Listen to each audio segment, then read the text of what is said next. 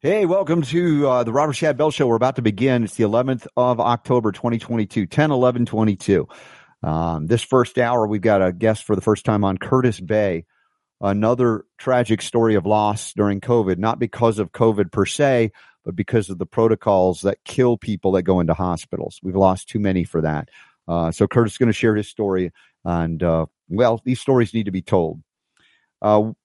First and foremost, the feds, did you know that these emails were revealing a concerted effort to make your life miserable? Remember when some of the, the leaders of the free world, Canada, elsewhere said, we're, gonna you know, it's a what, pandemic of the, the unvaccinated. Uh, it's going to be a dark winter for people who are not vaccinated. On and on it goes. How are they going to get you to jab yourself or get your kids jabbed if you didn't want to? Story about how they targeted your kids. That's coming up. Also, socialized medicine's failure. It's economics. It's simple economics. Uh, we're going to get into that out of Great Britain. Uh, more glyphosate sprayed everywhere. What were the eight worst inventions of the past century? Just decimating our health and safety. And finally, what do they want to tax in New Zealand to save the world from warming? Or is it cooling? Or is it changing? Yeah, that and a whole lot more. Share the show, robertscottbell.com slash listen, and we'll get this healing party started right about now.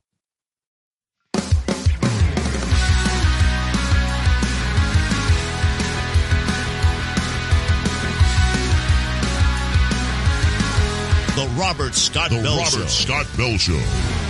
All right, we're back at it on the 11th of October. This week, we're getting ready to head to the Health Freedom Expo outside of Chicago, Tinley Park Convention Center. Very exciting. Lots of amazing uh, old friends we'll reunite with, some new uh, that have never been there, including Dr. David Martin, which I'm very excited about reconnecting with David. He'll also be uh, one of the keynotes at the Red Pill Expo, November 12th and 13th in Salt Lake City. So Upcoming events are in the tabs at upcoming events tab at robertscottbell.com. If you are getting the newsletter, you already know this. If not, then text RSB to 22828, the number 22828, then send my initials RSB and you'll get plugged in to that newsletter and all of the good that it is actually doing and giving you perspective on uh, what's going on out, the, out there in the world and also plugging you in to great offers, great options, great deals. We're going to tell you a little bit about this in a, in a bit. The Fulvic Minerals deal from our friends at Touchstone Essentials. Guess what? Another $5 introductory deal. And and they say this is what they said last time we did this. If you're in Australia, if you're in England, if you're in Europe, if you're in Canada, everywhere that you can take advantage of this. So the Fulvic minerals we'll get to. I just want to plant the seed. Super Don sent a little bit of information out about that. We'll cover that. That's another good news introduction for you. Five bucks, you can get some serious Fulvic and uh, amazing minerals in in you very very inexpensively. So give that a go. And uh, more than that we've got a lot of upcoming events we'll get to. But first and foremost i want to let you know uh, about well excuse me as i bang into this uh, microphone holder what do they call this thing? A boom? Flexible boom. You know what? The federal government we talk about the federal government a bit because it seems to be intruding and invasive into our lives and the lives of people all over planet earth well beyond the constitutionally prescribed limitations on its behavior by enumerating only specific powers that it was granted by the states and the people. And one of the things not granted to the federal government, whether it's an emergency declaration or not, is to make your life a living hell so that you will do what the federal government wants you to do. What did I, what did I say? Yeah, I said that. That the federal government would be actively engaged in coercing people through making their lives difficult in order that they will accept an investigational experimental injection of the mRNA variety. And the kids were not getting it as much as the feds wanted them to get it. What could they do to make the kids go to mommy and daddy, say, Mommy, daddy, I want this shot. Get me this jab or else. What would the feds do? What could the feds do? And if you look in the show notes today at robertscottbell.com, the first article reveals it. Some are calling this shocking, but it's an email among the Freedom of Information Act requests that are being released where the feds are now overtly, again, they were doing this secretly, but now we know purposefully making kids miserable during the COVID pandemic to coerce them into getting the COVID jabs. The federal government's response to COVID-19 pandemic may already be one of the most infamous chapters in U.S. history. The, the article here starts at Becker News. But new evidence keeps coming to light that reveals the experts were every bit as cynical and dishonest as most citizens had figured out years ago. Many, and for us, decades ago. So check this out. August 2021, an email by the U.S. Department of Education's Anne Hartage, that's how, or Hartke, Office of Communications and Outreach, following up on a conversation between Eric Haggerty, who is now Pennsylvania's current Secretary of Education, Tara Pieszczowicz, uh, Deputy Chief of Staff for Pennsylvania Governor Tom Wolf, Jack Rourke. Every one of these last names are not easy to say. I'll have you know.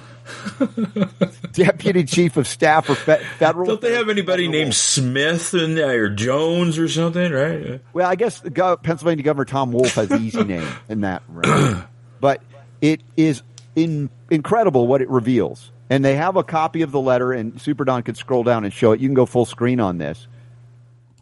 And uh, here, one of the sub aspects of this letter email. Not sure if you saw this yesterday, but President Biden, along with Secretary Cardona, in addition to calling for every school district to host a vaccine clinic, announced next week as a national back to school week of action, introduced a slew of initiatives on youth vaccinations.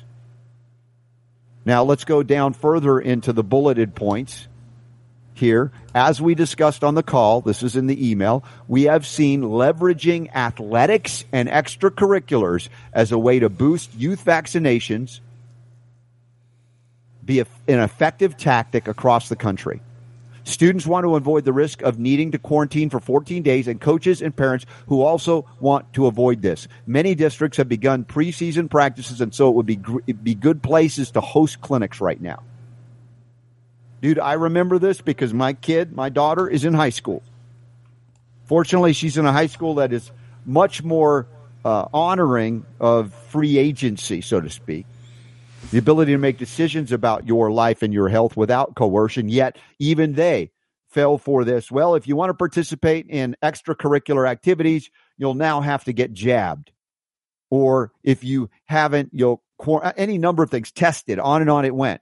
Well, it turns out that was coming down from the federal government to coerce kids to beg their parents for the shots because, and many of the parents would not want them. And then to go, well, I want my kid to be in extracurricular activities and sports. How heinous, how evil, how disgusting is this? How surprising is it? If you've been following along the bouncing ball of the federal government's largesse and growth beyond constitutional limitations that's been going on now for centuries, not just decades, you're probably not surprised. But now we see those young athletes, many of whom got the shot to be able to go play play sports, dropping dead of cardiac events. Oh, myocarditis, that's mild. It's mild. It's mild. It's like when you have heart damage, there's no such thing as mild heart damage. And that damage often does not ever recover. You don't recover from it. So long term life outlooks are not good for people even with what they call mild versions of heart inflammation, cardiac inflammation, or the inflammation around the sac of the heart. And this is this is your federal government at work. Shout out to Scott Schara and uh, our amazinggrace.net. Kevin uh, Tuttle gave me this shirt when we were together at the Your Health Freedom event this weekend. Hospitals, the new killing fields. The only thing I would say in reference to this, and we're going to talk more about this with uh, Kurtis Bay today on the Robert Scott Bell Show. He's going to join us momentarily, talk about the loss of his wife through the protocol kills, so to speak. Getting these people into hospitals and they were not cared for, they were murdered. The hospitals are not the new killing fields. It's just new for those who weren't aware of the things I've been pointing out now 23 years into my broadcast schedule. That is Modern medicine, the third leading cause of death. Hospitals, a leading cause of death. Long before there was COVID protocols that included destroying the kidneys with remdesivir and putting a fire hose worth of air in a ventilator into a body, into lungs, into blood that wasn't able to carry oxygen, likely because the blood cells lacked adequate copper for the iron to be utilized because many were on high doses of zinc and vitamin C among other things that could deplete copper or the copper that wasn't there. And then you add into the mix gain of function spike proteins that were either being produced via naturally, uh, you know, interacting environmentally with things and or mRNA injections or other COVID vector injections that would facilitate the production of 10 nanometer small spike proteins that could puncture the integrity of any cell in the body wherever it went, wherever it goes. And they don't have any limitation onto their ability to transit anywhere in the body. And so your federal government is owned and controlled by the pharmaceutical church, which is part and parcel to the efforts of the World Economic Forum to establish a great reset by reducing global population, taking control and ownership of all things you thought you controlled and owned, and claiming that you'll be happy because they'll provide everything for you. They'll give you everything. And of course, a government, powerful enough, rich enough, if you will, even artificially, to give you everything you want, is certainly powerful enough to take away everything you need, and vice versa. I mean, anything you want, need, doesn't matter. Is that new? Is that no? That's something we've known. Most people know, but very few people here are speaking. Well, here maybe differently, but a lot of people are not speaking out about it and are going, you know what? We need more free stuff. We need centralized bureaucracies and control of medicine because we can't afford to, to get care. Yet the care you get in wet in the Western world, much of the Western world, much of the modern world is lacking in care, but abundant in kill allopathic medicine, whether it's delivered via the free market, which would be preferable, or socialized medicine. This modern allopathic system is deadly more than it is helpful. Allopathic modern medicine is based on triaging wartime medicine. If you've got a soldier on the battlefield that gets hit with shrapnel or a bullet, the idea is how do we patch that soldier up and get him back out onto the battlefield to kill more people in war? And it is incredibly innovative and successful in bringing people back to life that shouldn't be alive. That's triage, invasive, emergency trauma type medicine. It's amazing. But applying that to everything is deadly outside of the field of battle. The very treatments that they offer, whether it be considered a capitalistic medical system or a socialistic medical system, if it's allopathic and it's a monopoly, it's not a free market. And no one would proclaim that socialized medicine is free market medicine. But the illusion that in America we have free market medicine is absolutely astounding to me that anybody would claim that. And we'll get into some of that in the second hour as we talk about the disaster that is the socialized medicine system in the United Kingdom. For those of you on UK Health Radio, you're going to enjoy that. Maybe you already enjoy it because you're there. You know what I'm talking about. Biden administration public records show that they wanted to leverage school sports activities to coerce jabs among students. And again, this is all revealed. This is not hyperbole conspiracy theorizing. These are conspiracies that were happening behind closed doors that are now revealed through Freedom of Information Act requests as we find out the communications that were going on behind the scenes about how do we get the kids jabbed, despite they had little or no risk in terms of COVID. This is about profiting at the big pharma level and those that are profiting because they're in government, in regulatory bodies that benefit directly and indirectly by doing the bidding of the pharmaceutical church, the dangerous cult of pharmakia. Modern medicine is rooted in what? Sorcery. And although even that has a place when it comes to putting you back together when you're Humpty Dumpty and fall off the wall, outside of them stitching you back or placing you back together, you want to get the heck out of Dodge or the hospital as fast as possible because everything else they do would likely kill you, not save your life. So, Super D, as we uh, transition shortly into our first guest, I wanted to ask your perspective on what's being revealed here. You think about all of this. I remember, I know maybe you remember, I, I came onto the show one day around the time of this or a little after this these email reports where they were hosting a, a, a jab clinic at a local middle school. Mm-hmm. And I actually went there and I, you know, I held up a sign, coercion is not consent. And there were people flipping me off and yelling at me and others in the midst of an area where you thought they would know better. No. And so I know exactly what was happening at the school levels, even in areas where it wasn't as jab crazy as other areas, like in left leaning uh, blue state areas. Right. But this is the reality of what we were witnessing as these jab clinics appeared in schools all over the nation because of this coercive effort to limit people, the kids' activities, unless they got fully jabbed.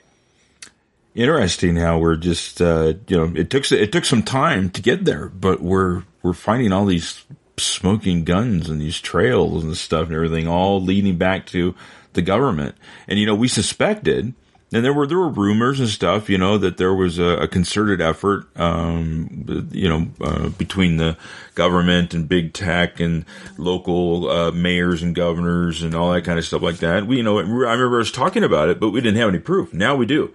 Yeah. Now we can see how deep the the rabbit hole went on that situation. Yeah. Um, ultimately, did they succeed? I don't know. Well, That's that's, that's debatable, I guess. They've But succeeded in harming and killing young people.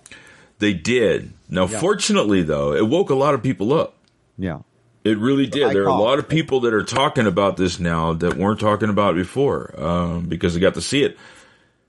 You know, say what you will, good, bad. The the media, you know, a lot of what they did backfired, um, and so there's there's a lot of lot of activists out there that weren't there before that um, are making a difference. It's actually really cool. I think a silver lining to the whole thing. Yeah, it's just a it's a high cost, but we know that any change or transformation. In fact, before all of this, I mean, what was it that uh, in order for a major shift or change to occur in any given area, country, or planet, a lot of the old people have to die? The problem is a lot of young people have had to die too in this case to wake up the old people that are sort of going, "Mm, I didn't trust the government, now I trust them even less, versus those primarily on the uh, political left that have fallen hook, line, and sinker to the mass hypnosis of the pharmaceutical church and its control over our government. These are the folks that in, in past, in years past, they at least said, you know, hey, don't trust the government, don't trust the man, don't trust the big corporations. And now they're lining up and demanding that we line up for those same experimental injections, much less face coverings that are proven to be a complete false reality that they protect us from anything. And of course, the jabs themselves that we learn. Well, we learned about it right away here. I mean, there, was no waiting. We didn't have to have people dying around us to know what was happening, what was going on. The things Well, we've seen this playbook. We've seen this playbook before. We just had no idea to what extent it was going to go. We've never seen anything like this before. What's happened in the last three years? It just completely jumped the shark. Yeah, it really did. So Yeah. here you go, boys and girls. More questions as to why do you support the federal government and their efforts to kill you or your children? Some will say, well, they didn't intend to kill us. They really are true believers in it. Well, it, uh, does it matter? Because the end result is danger and death, not healing and protection and prevention of disease via these injections. And as much as I am a freedom guy, you know that. I am not here to demand that the federal government prohibit you from getting, you know, it's not my role or place to do that, except that if the government, however you perceive it to be, were doing its job, it would never have allowed these products, yes, they're products, for profit onto the market that carry no liability for the manufacturers of those said products. In fact, all of the attempts by the government to suppress information in soft claims previously plausible deniability claims that they were had nothing to do with the censorship that wasn't censorship through mass media, social media, and mainstream news networks about the information that there were other options of treatment and prevention that would have immediately halted any emergency use authorization option for a warp speeded into reality mRNA injection campaign or any other injection campaign.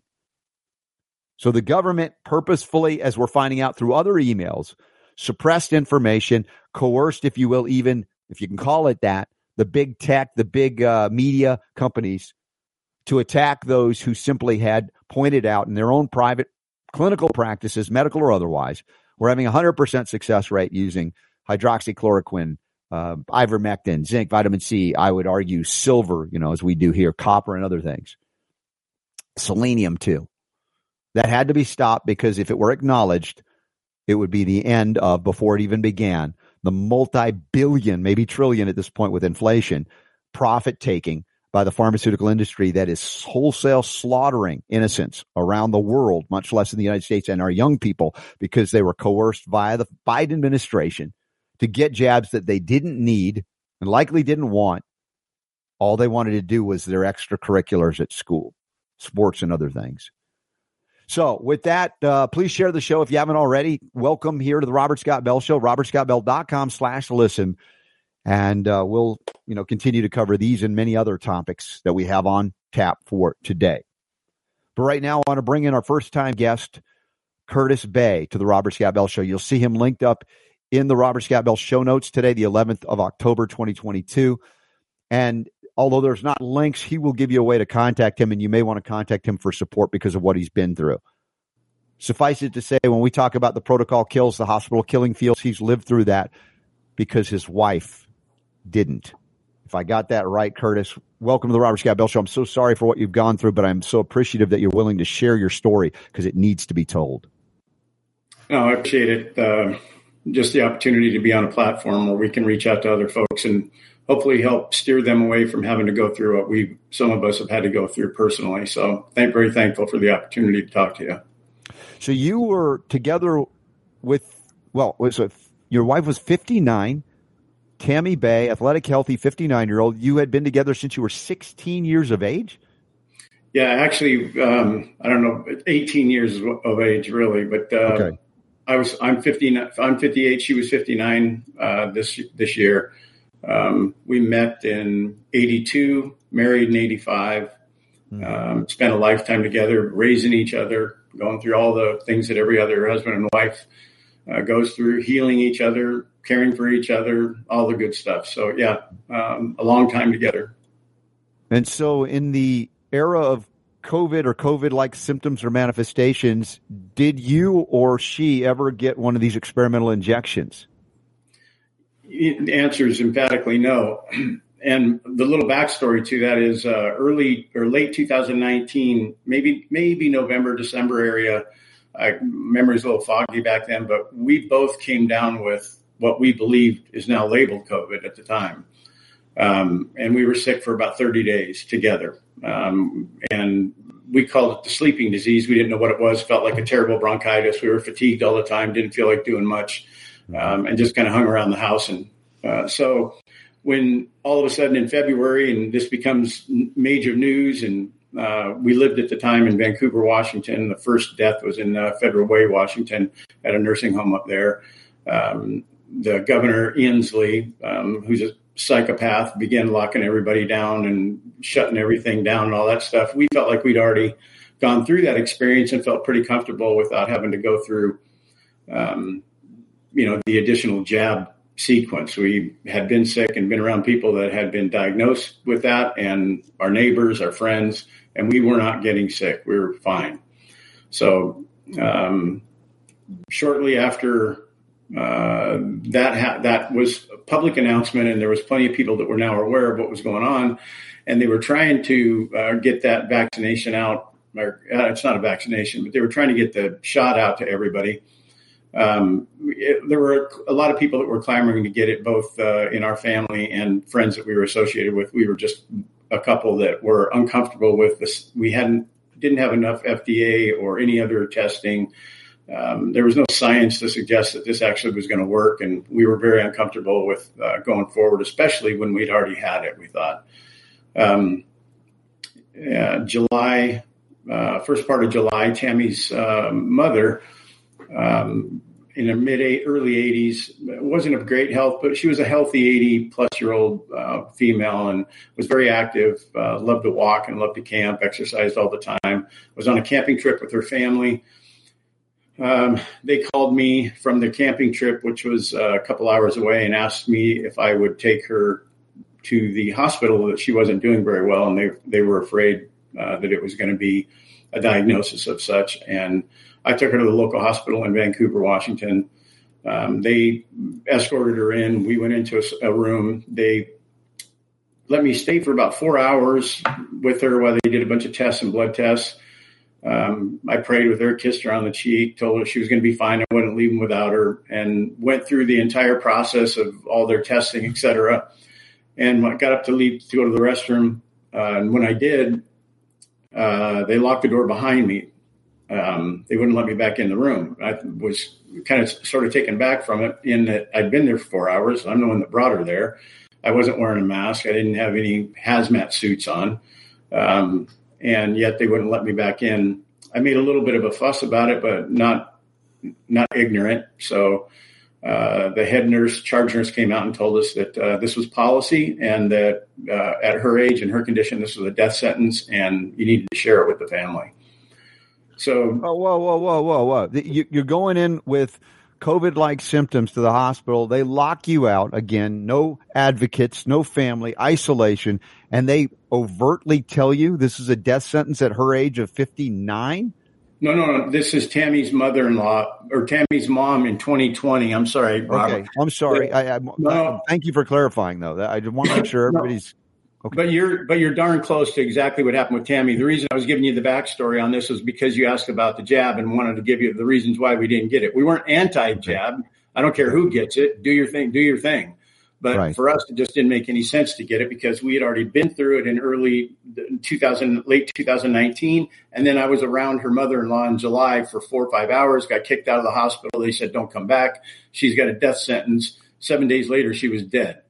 Never hmm. got to see the rest of her family.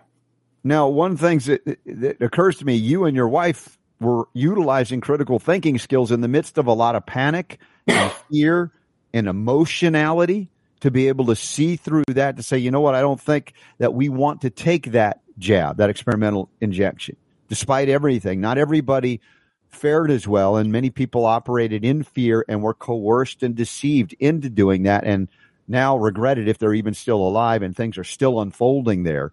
Uh, so again, we have this, and, and, partly what I'm hearing as well is the well, there's a lot of emotion in me because I think about you know a number of my friends who went in, like Richard Pearl, who was a, a tremendous advocate for good health practices and supplements and things. Yet he succumbed to the symptoms of COVID or manifested similar and went in and the hospital prevented him from having any advocates. His wife couldn't come in and we were talking and, you know, I'm trying to say, don't take remdesivir. And it's like, you're all alone and you're weak and you're having trouble breathing.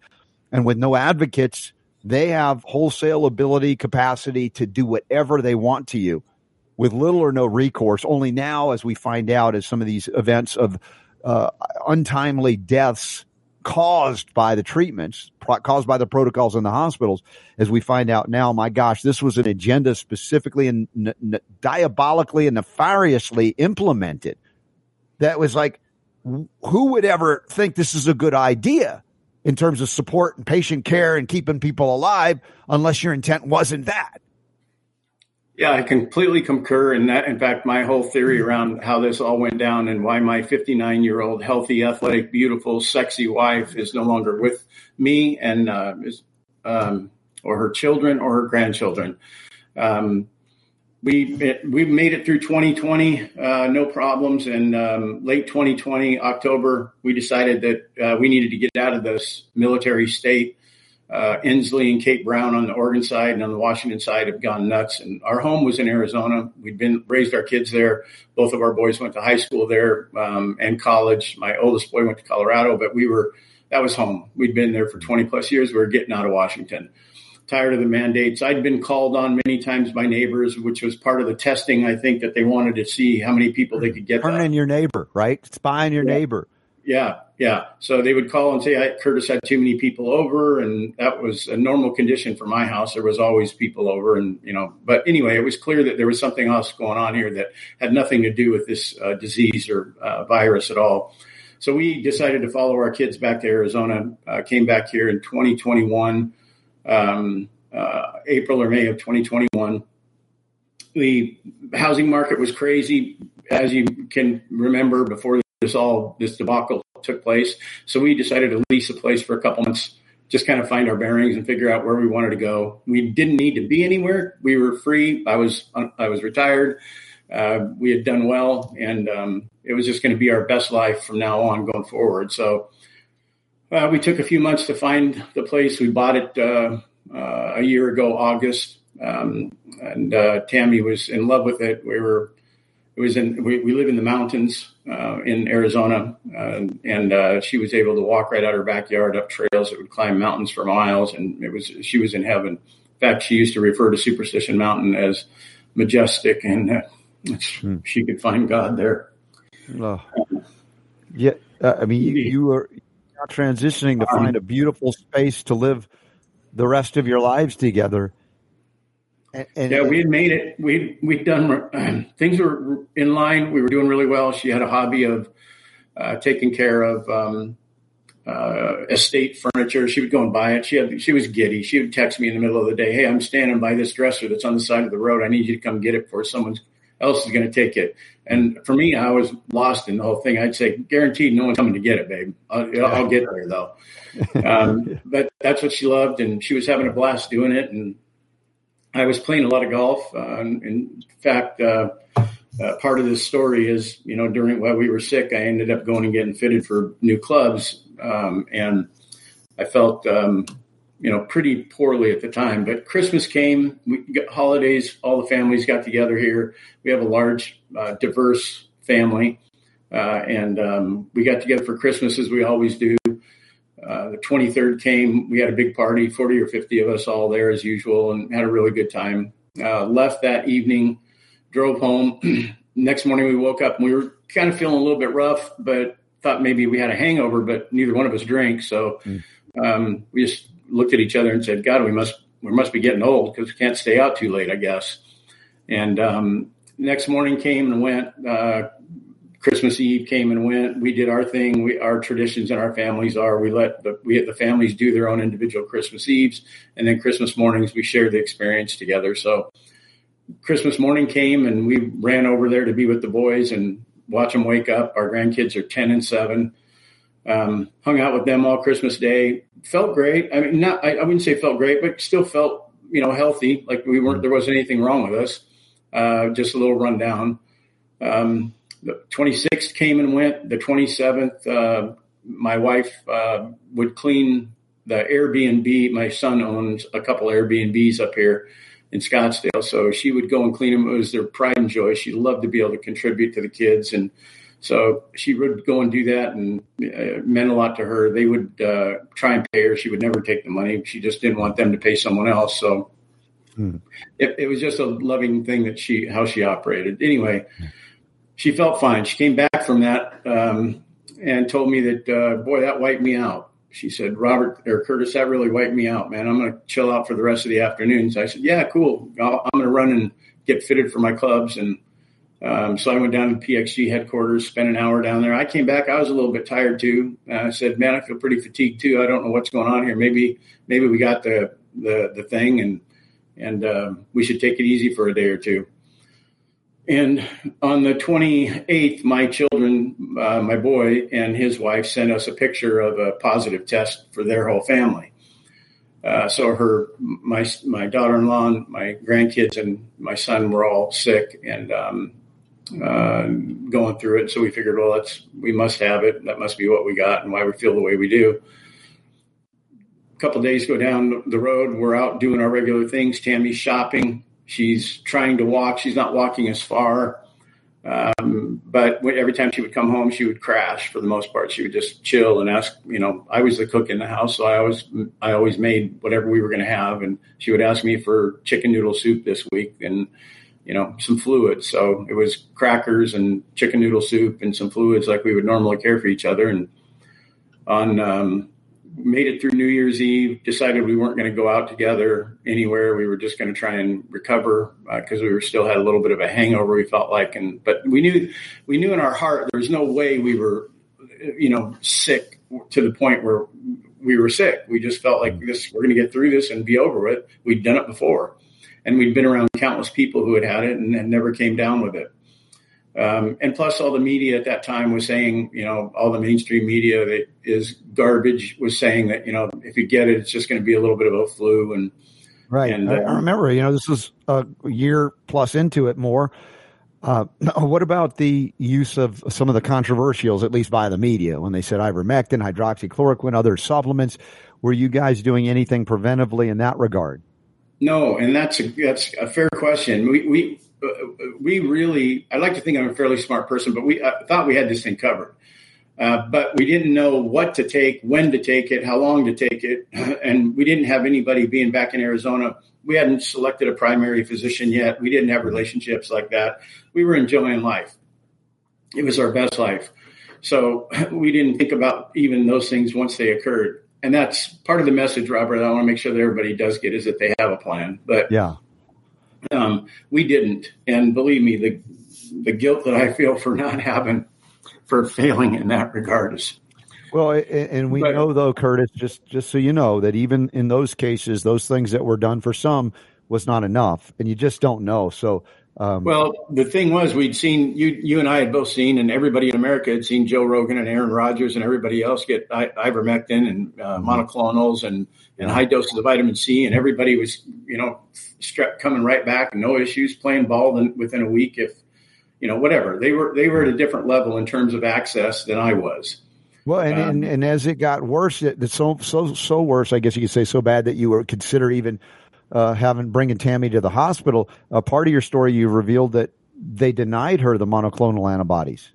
Exactly. That's uh, so. The as the on the on the third day of uh, the new year, she uh, kind of hit a wall and she said she was going to stay home and wasn't going to do anything. Still lucid, not fighting for air, having a regular conversation. We both felt like, come on. I, in fact, I teased her. I go, come on, babe, you got to get, you got to get through this. Come on, let get up. Let's get moving around and get you, get you healed. And she said, I'm trying. I want to, no doubt. But uh, so I ran a couple errands, came back. She was the same spot, hadn't gotten up and done anything. And I said, look, if you don't feel better by tomorrow, we're, we're going to take you somewhere. I don't know where, but we're going to go somewhere. So I mm-hmm. started research and found a uh, urgent clinic uh, that was a few miles away from us, and I took her there that morning at seven thirty in the morning on the fifth of January. Um, and they weren't open. We had we both had coffee. We were kind of joking a little bit about you know we're out of coffee. What do we do now?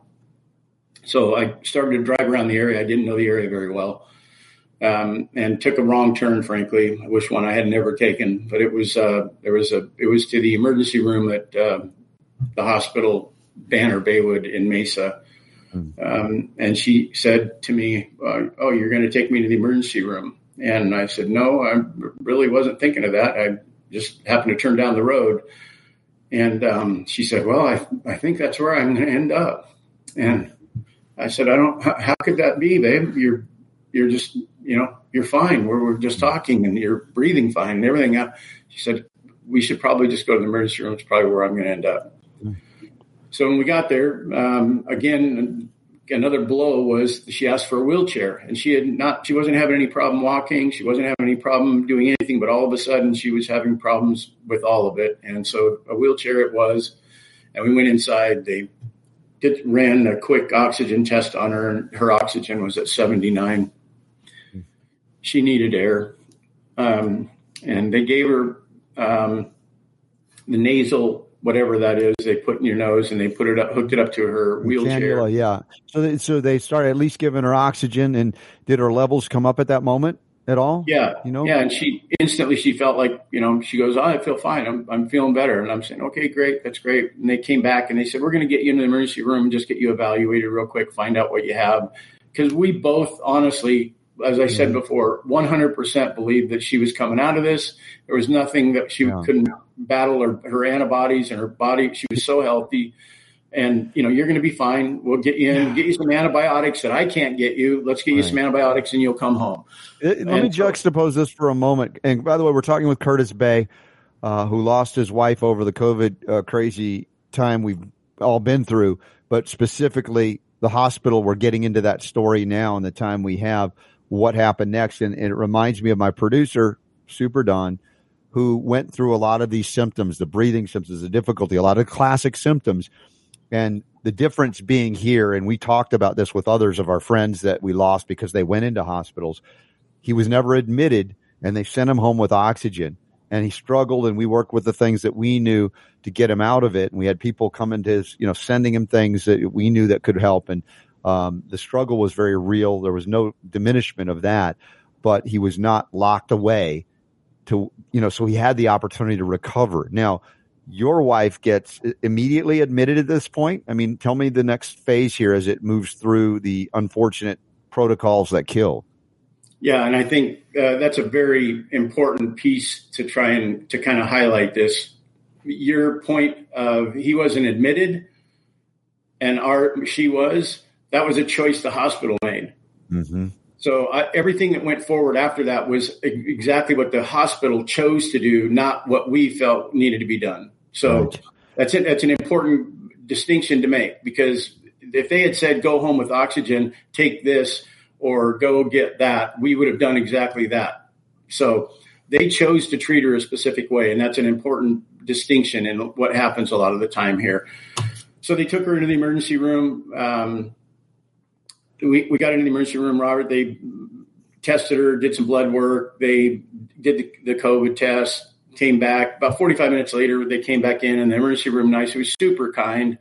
Um, she said to me um, and Tammy, she said, "Well, the good news is your COVID test is negative, um, but you have pneumonia." And uh, we're, so so we're going to treat you for get you up to a floor and get a doctor to get get it make an analysis and you're going to get so normally in a pneumonia case they would get you antibiotics depending on the severity. They might even go IV on antibiotics. Yeah but remdesivir is certainly not part of a pneumonia protocol. Uh, and, and uh, go ahead. Well I was going to say and you can name four other drugs that that she received that weren't part of that protocol normally either. And that's these are important distinctions that you're raising because as this unfolds you don't know what you don't know.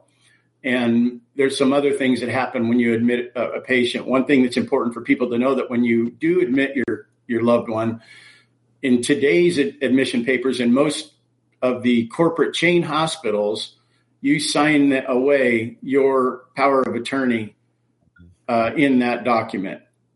They have what's called medical power of attorney if they deem the patient is going to be treated poorly at home or won't receive the proper medication or service and or there's a threat violently to that particular patient they can take power of attorney and keep them uh, and treat them however they, they deem necessary so just remember that because it's important criteria for people to understand and two it's part of how this went down with tammy yeah. So how, how, and I don't mean, I'm not trying to rush. I know we have a limited time with you, but from the standpoint of the day that you go there, she's admitted, and we're going to fill in the blanks. How long, how many days was it before her demise when she was, uh, yep. I perceive, killed in this case? Absolutely. It was 15 days.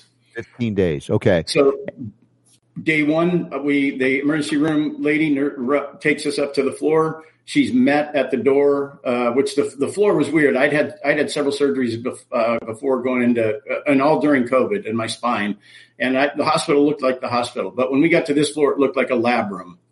Both halls were empty. People were wearing hazmat gear. It looked weird, like a movie. It was uncomfortable. Um, and as we got closer to the door, the uh, the double doors opened up, and we were met with about seven people: uh, uh, pulmonologist, uh, infectious disease person, an RN, a respiratory therapist, a technician, a bunch of other people. Right. The emergency room nurse, as she tries to wheel her in, is met flanked by these people outside the door, and they all but tell her she can't come in. And she, I overhear her say, "Well, she's here for pneumonia." And they said, yeah, yeah, we got it. Our eyes met. And she like gave me, and back then, now I look back, she was just saying, you need to leave. But I didn't at the, pro, you know, there's a lot going on. Yeah. We brought her in. She got, uh, the minute they got in there, a guy, a hospitalist title, which is to me is Satan. I don't know who that guy is. I don't know what the title even stands for, except for he called all the plays. And it seemed to be those plays met a certain criteria uh, they hooked her up to an IV, seemed legitimate. Maybe she needed fluid. She was dehydrated. I'm fine with that. They said they were going to get her an antibiotic uh, pack and they would get that through the IV. Sounds reasonable. Let's do that. Then they asked, they started asking, do you want the, do you want the jab? And my wife goes, what? What do I, what, why, why are you asking me that now? Yeah. And, and then they said, the next thing they said, you're, um, you, you, need we need to give you this injection in your belly. I've never heard of it, an injection in the belly. I come to find out I knew what it was now, but I didn't at the time, and it seemed awfully weird. What was it that they injected into her belly? It was supposed to be something that would keep blood clots from occurring. Um, so heparin or something like warfarin. Lova, yeah, yeah. Lova something or whatever. Yeah. So basically for blood clotting potential. All right. So they thinned her blood immediately. Uh, yeah. And and then at, at what point did they say you got to get out of here? You're not allowed to be here anymore. Yeah, interesting. I was there for four and a half, five hours, and the the young nurse that was her first day on the job came in and actually bumped the oxygen that was set at seven liters. She was on seven liters in that room, not 57, seven. And um, she bumped the deal, dialed up to 13 liters. My wife was a little bit uh, nervous and anxious, and she said, "Can you get him to turn back down the oxygen? It's too much, and the whistling is bugging me. It's making me nervous." So I asked the nurse to come in and do that. The nurse came in and said, "Who are you and why?" It was the first time I'd ever seen this nurse. She said, "Who are you and why are you here?" Did their normal professional greetings. I'm her husband. I'm going to stay, you know, until she goes to sleep. She said, "Oh no, you're not. You have to leave. You've been here too long." didn't understand what that meant. I said, "What do you mean? I'm just going to stay." And she goes, "Well, you're, you're, on the you're on the COVID floor, and you have visiting hours of one hour, and you've been here for way longer than that." You did you did you bring up the fact that she's not a COVID patient? I go, "She's not a COVID patient." Where and so I said, "I'm not leaving. I'm going to stay yeah. until she goes to sleep." Yeah. Within ten seconds, uh, there was charge nurse and three security guards in the door. Came through the door. Um, uh, told me that I had to leave. Uh, I said I'm not leaving until I get to talk to a, a doctor and going to tell me what they're how they're going to treat her because she doesn't have COVID. The doctor that was in the room at the time said, "Well, she does have COVID. This is a normal symptoms we see. This is what I said. She just tested four floors down negative. How the hell do you not have that test up here?" Mm-hmm. She said, "Oh, it's just not in the system." I said, "BS. Come on." long, long story short, they try and physically remove me. They won't. I tell them it's not a good idea. I'm not because I'm powerful, Hulk Hogan, whatever guy. I'm just saying this isn't going to end well. Please let me stay with my wife uh, for a little bit longer until we can sort out the treatment.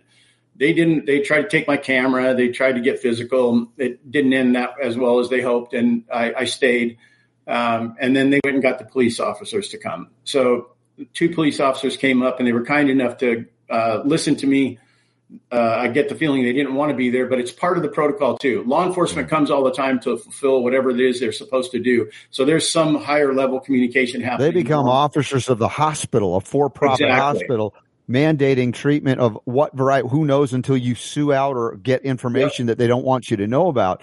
So, all right, again, this is. I don't know how many times you've told this story, Kurtis. I mean, this is uh, like a, it's like a, a I don't know a, a, a, fictional novel of of horrific uh, you know what's happening here but yet this has been repeated over and over as we hear from more uh, and from others so eventually you you likely have to leave the hospital and I'm guessing yep. that they don't let you back in to see her at that point. Right. Exactly. They, the next day I come back and you're only limited to an hour in a COVID floor in which she still hasn't tested positive for. Yeah. So when I got there during the hour, they send you to the hour. There's no doctors around to talk to. You have to talk to traveling nurses, which by the way, she had over 20 traveling nurses, didn't even know her effing name. Not yeah. one of them could tell me what was going on with her. They said, my job is to do nothing but fill the orders for the doctor. So whatever that doctor, whenever he was there, which we could never talk to, told them to do, that's what they did. So the on the third day, I had my kids and I. I haven't slept. Obviously, I'm nervous as what's going on. My oldest, my boys and I talk, and we decide we're getting her out of there. We're going to get a transfer. We we get a doctor who's well known in the valley. Um, set, writes a, a re- transfer request. He's going to treat her with ivermectin, monoclonals, high doses of vitamin C. He's going to do all the stuff that we know works. He we sends in the transfer, Robert, and um, I go there on the third. They acknowledge they have it. Um, they're going to get it processed. I tell her, I kiss her. I say, "You're going to be fine. We're going to get you out of here. Head home. We've got this dialed." That night, she sends me a text and she says, "Don't be mad. they put me on high flow oxygen." Now, I had written on the whiteboard, no high flow, no sedation, and no remdesivir. And call me if you do any of those, if you talk to her about anything. I knew if they sedated her, yeah. My wife was a trusting, loving person. She found joy in everybody, and she would think that that person cared, and she would do it. They put her on high flow that night. Third, remember the day three, I asked for a transfer. They acknowledged they received it. that night I go home. They put her on high flow oxygen. The next morning at four o'clock, I or, or the, the fourth day I call in. They say she had a great night. She did fine. She's doing well. Vitals look good. Everything's great. Uh, within an hour at 10, 10, 10 o'clock, I get a call and she says, uh, you need to come back to the hospital. I said, well, I haven't even been there. She said, well, you need to come to the hospital. Get there. The, the nurse that I talked to that morning, which was a brand new nurse, again, who had never even treated her, but just for that morning, said, uh, he'd go down and find her. He goes, I don't know why you're here. I'll go down and find her. Well, uh, when I walked in, he comes back out and he goes, Oh, she's not in the room. Let me check. Oh, she's in ICU. I'm going, wait a second. You're the nurse that was supposed to be uh, taking care of my wife, and you didn't even know she was gone from the effing room, and now she's in ICU. I'm livid. I'm losing my mind here. I, I, I, wanted to get her out because I was uncomfortable to begin with. I'd gotten a transfer request and submitted it. The nursing staff and head nurse had acknowledged they'd received it, and now all of a sudden she's in ICU. And she the the morning call was no, she's doing fine. I get down to ICU and I'm met with, uh, you know, five nurses in scrubs and a dude, a doctor in a white coat that says, you know, we have to uh, intubate her so we can, she needs this done as a precaution so that she can recover quicker. This will be the best way to get her out of here. If we do this, she should be able to go home in a couple days. But if we don't do it, there, she's not going to make it. And my wife was scared, and at the time she was laying there in the ICU, Robert, she didn't even have a mask on. She didn't have high flow oxygen. She was 100% lucid, and me and her were talking. She was scared. Yeah, she was well, very scared. You have to remember, her mom died just er, in 2020, yeah. going through this same experience. Did Did you have any suspicion at this point that these were interventions to prevent you from taking her from the hospital and transferring her? It, what, that was exactly what I thought was happening. So I, I talked to them. I called my boys. I got them on the phone so they could talk to their mom. They talked to her, and we, her and I prayed, and I, she, she, she made the call. She said, "I'll do it if they say it's the right thing to do." So we did it. Um, and I left, and I was so upset because I knew exactly why they had done it. They had put her on high flow oxygen the night before. They had disregarded my request for transfer, and now they had got her on a ventilator all within four days of being there. So and she still still didn't have a positive COVID test, not right. not one. Has she been intubated at this point? Did you find out if they did remdesivir at this point? What, what's the status of, the, of that intervention? So none of none of the you only get 15 minutes now to visit with these people. You have to do it through the window, and they have a, a set number of uh, vitals. They're going to repeat to you, and they're going to and mostly they just point to the window because it's a traveling nurse who doesn't know your wife's name.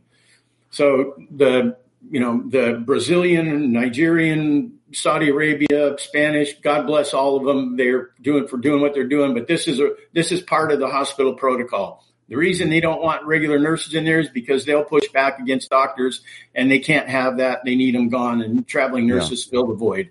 So I didn't know anything. Three days go by while she's in there and my youngest son is attending her instead of us on the, I don't know, 12th day of all of this whole routine 10th, 10th day or so of this whole routine, I get a FaceTime from her, and it's her with my youngest son. And she can't talk because her throat's whacked out. But we have a conversation enough to let her know that, you know, I got the house still the same. Your pajamas are still in the same spot. You're coming home, hon. And they and the nurse told me that she's doing well. She's only on seven liters of oxygen, seven liters after being on 45 and being intubated. Now she's back to seven again, and she's going to come home. She's um, they keep her in CCU for a couple days. Um, on day 12, I get a call. I, she calls me at 2:48 in the morning, and she says, uh, "Babe, can you come get me?" And um, I said, "No, I can't. They won't let me in, but i am on my way." Um, and I said, put me on speaker. She put me on speaker and I could hear the oxygen full blast, the high flow and the air in from the hot from the wall. So I knew she was on 45 or 50 liters of oxygen all of a sudden. And um, I and I Tammy had like what they would call white coat syndrome. She would get nervous, and it wasn't anything that wasn't manageable. But oftentimes it was me that had to talk her down off the ledge. We'd been together for 40 years. I knew how to do this. I said, put me on speaker. So I continued to talk to her and I could hear the, the nurse arguing with the respiratory therapist that uh, she was breaking protocol by not taking Tammy back and in, in intubating her again. So I, I, asked him to stop arguing and please just let me talk to her. And they let me talk to her. The nurse stood up for me for, for gave me 20 minutes or so. Her heart rate came down. It was at 168, came down. We got her back to a, a level where she could, you know, do okay on her own. Um, and they said you can come back at you can be here at seven in the morning, which is against all rules. But the, the nurse said, you know, you helped. We're, I'm going to do what I can. So I got there at seven in the morning. The pulmonologist comes in and says, yeah, something's wrong. Not sure why this is backfiring on you all of a sudden, but we're going to move you back up to that other floor again and get you some better help. The hospitalist came in with him, and I turned to that hospitalist guy and said, what happened? How'd she go from seven liters to all of a sudden 50 liters and going to have a heart attack? Her heart rate was uh, like 168, 169. How is it, how'd this happen? And he goes, well, I can't say for sure. Uh, I'm not sure if there's a correlation here, but we did, we did stop her, uh, uh, her steroid treatment. And I said, what do you mean steroid treatment? At the time I hadn't in in the ether, I would call it. I hadn't paid attention to that's one of the things that they were giving her in the very beginning. Mm-hmm. But, but it was a small dose. It was a you know infant sized dose, and it was a ten day protocol. So in that ten day protocol, uh, when that hit, no matter what was going on with the condition of the patient, they cut off the, the 10 day protocol. So I tied the two together. I'm, I'm not a doctor, but I said, Hey, maybe you should get her back on it. He said, yeah, we're going to do that. We're going to do that. Day the next morning, uh, I stay in her room. I hide in the bathroom so that no nurses freak out. And when ones come in at night, I pretend I'm asleep so that no one knows anything. But I'm awake the entire night, caressing her, keeping her uh, going. Still no steroids. Still no food. Still nothing yet. The very next morning, she wakes up, and I, Robert, yeah, I was blown away. It was like a miracle. She was 100% hurt. She was laughing, joking. Her eyes had life in them we she said, I hope uh, Fauci burns for this. This is a terrible thing.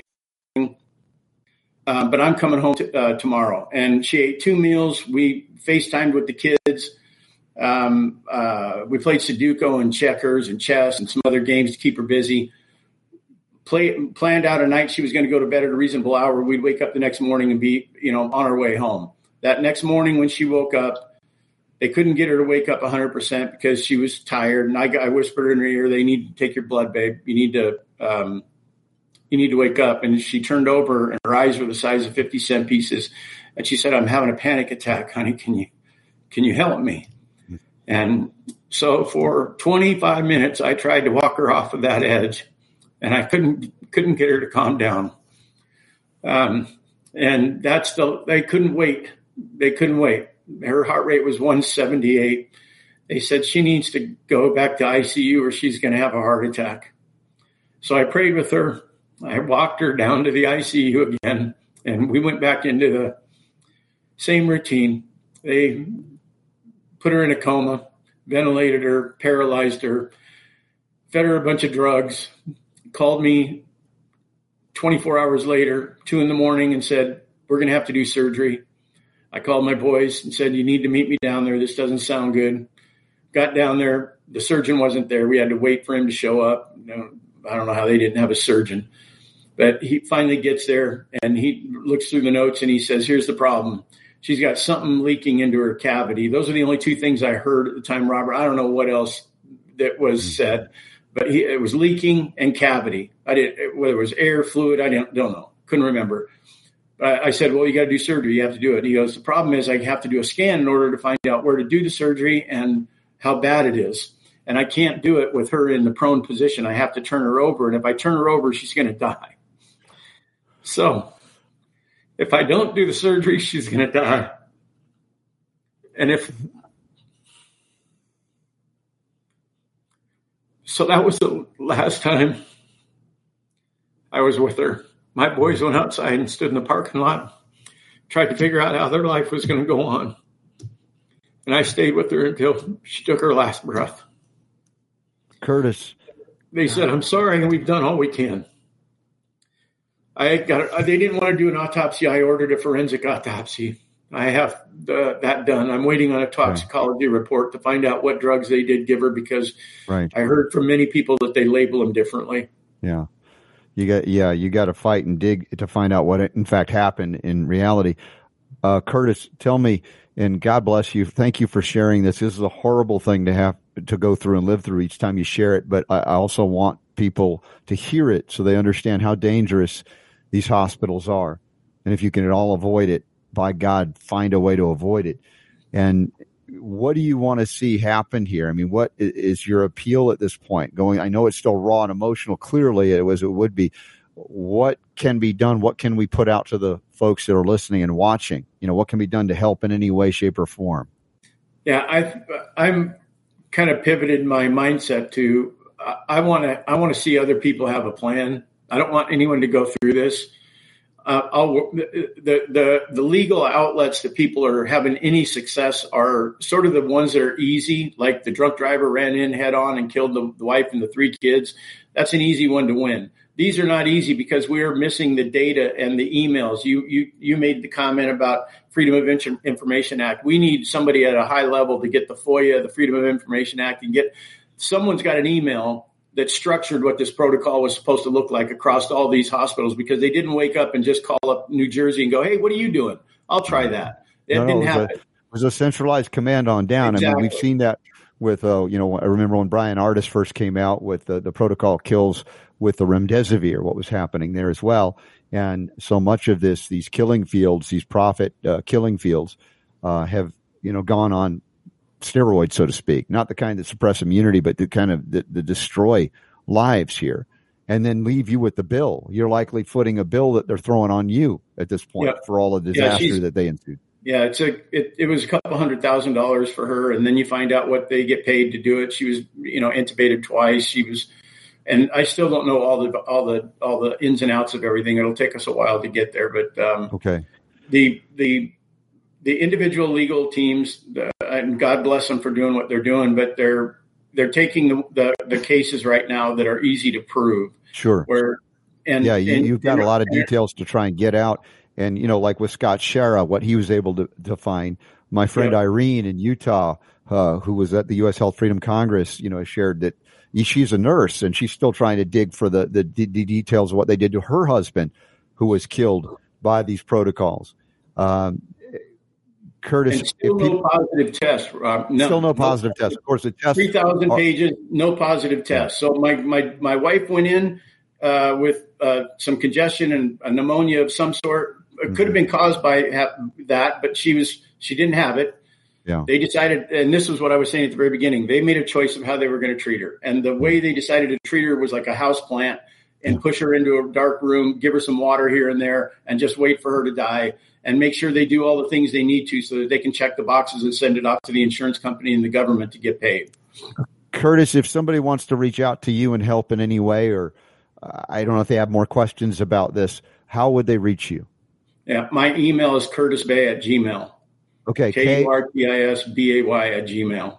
Okay, and, and uh, I know you're in touch with others, right? You, you, yeah. I've mentioned some of these people that you've been in touch with as well, and uh, more you know, more evidence that folks uh, whatever you got to do to stay out of hospitals, you, you simply must do at this point. We've got to set up another system of genuine health and genuine care because this system is beyond redemption. You used the term, I, I, believe, demonic at one point, and I agree. And there's no other way to say that this is not godly. What's happening here? It's ungodly, and uh, I, I'm just, I'm so sorry for your loss. And many people have been experiencing this, and this is another one of those raw hard to hear stories of of what I would say is a needless death in the perspective of that she had a long life ahead of her and it was taken oh, yeah. from her. Yet yeah. I know that you in in your sharing this story and others that are doing the same are going to make sure that your wife did not die in vain, that we can stop this from happening. And I'm grateful for your willingness to speak about it as hard as it is and was uh, to hear for those but as hard as it was and is for you to communicate it, and it must be told. These stories must be told. Uh, so, a- any other message you want to leave uh, before I've got to take a top? Well, a little we went over, but it's okay. Uh, before we got a break here. No, I'm sorry. I just no, uh, thanks okay. for thanks for uh, the opportunity to share this experience, and just I hope people take heed that they need a plan. It's you're I got a call the other night from someone in Peru who who was his sister was hospitalized and he needed ivermectin and all those other things and had nowhere to get it, and no, and didn't know what to do if he did get it. So. Mm-hmm. Thank God for the groups that are, are popping up that can support these people. So that's what we yeah. need. We need more awareness and and have a plan. You got to have advocates, and if you have to go into a hospital, you got to know what you're signing away and and cross right through those things so it doesn't happen. And don't leave that patient out of your sight. Your family member, your loved one, your friend, whatever it is. We've lost people because they were not allowed to have advocates at all. And yeah. Kurtis, it's oh man, this is as rough as it gets uh, with all these stories we've been covering. I'm so sorry. And I know I like to try to leave every hour with that positive note or message about where the power to he- heal comes from. And, it, and ultimately, I believe it, it comes from God, but there's free will on this planet and there are people that are choosing a different path. And I would say that, uh, you know, as I leave people with the message each hour, it's, it's as much to empower myself, remind myself where the power to heal comes from. It doesn't mean we all get out of here alive in terms of our physicality, but I know your wife is, uh, you know, without the body, we are at a loss because we no longer can interact the same way we did.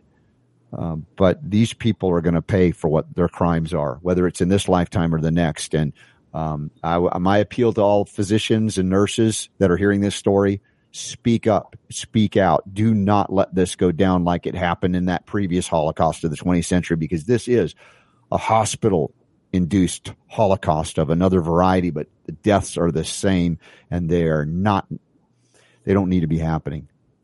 Kurtis, God bless you. you. Thank you. Thank you. And stay in touch if there's more updates we can bring to our audience too about what you what you're going through and the connections we have with so many that have gone through this. I appreciate you being willing to share today. Oh, thank you very much. I appreciate it. Yeah. And as I wrap up this hour, and again, I thank Kurtis Bay for coming on board today to talk about something so difficult and horrific. You know, when I say the power to heal is yours, you, you know, you might consider staying out of the hospital so that that power can reach you, you know, as opposed to what's happening in those hospitals where they're blocking it at all costs because of the money that they're making and other nefarious schemes that we're, we're, we're revealing and we're seeing the harshness of what's happened here. Uh, so I want to take a pause and I need it and you might need it too, but we'll be back. We've got a lot more to discuss on the Robert Scott Bell show. If you're in the chat room, you have a question or comment and we may be able to hear from Kurtis again as things, as he learns more about this and we want to relate that to you. So thank you. God bless you. Thank you for being here. We'll be back after this brief break.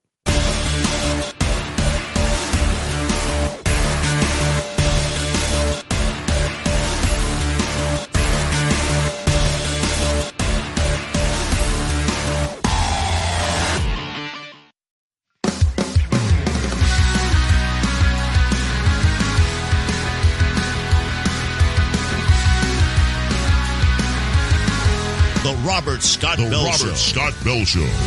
Well, I'm just thanking God this weekend's the Health Freedom Expo.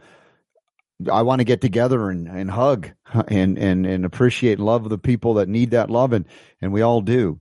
And also, there will be people that are coming together, like Scott Schara, who you've heard from, who lost his daughter Grace to these protocols in the hospital, coming together to share their story, strengthen one another with information, hard won wisdom, knowledge, wisdom, because of the brutality of what we're witnessing.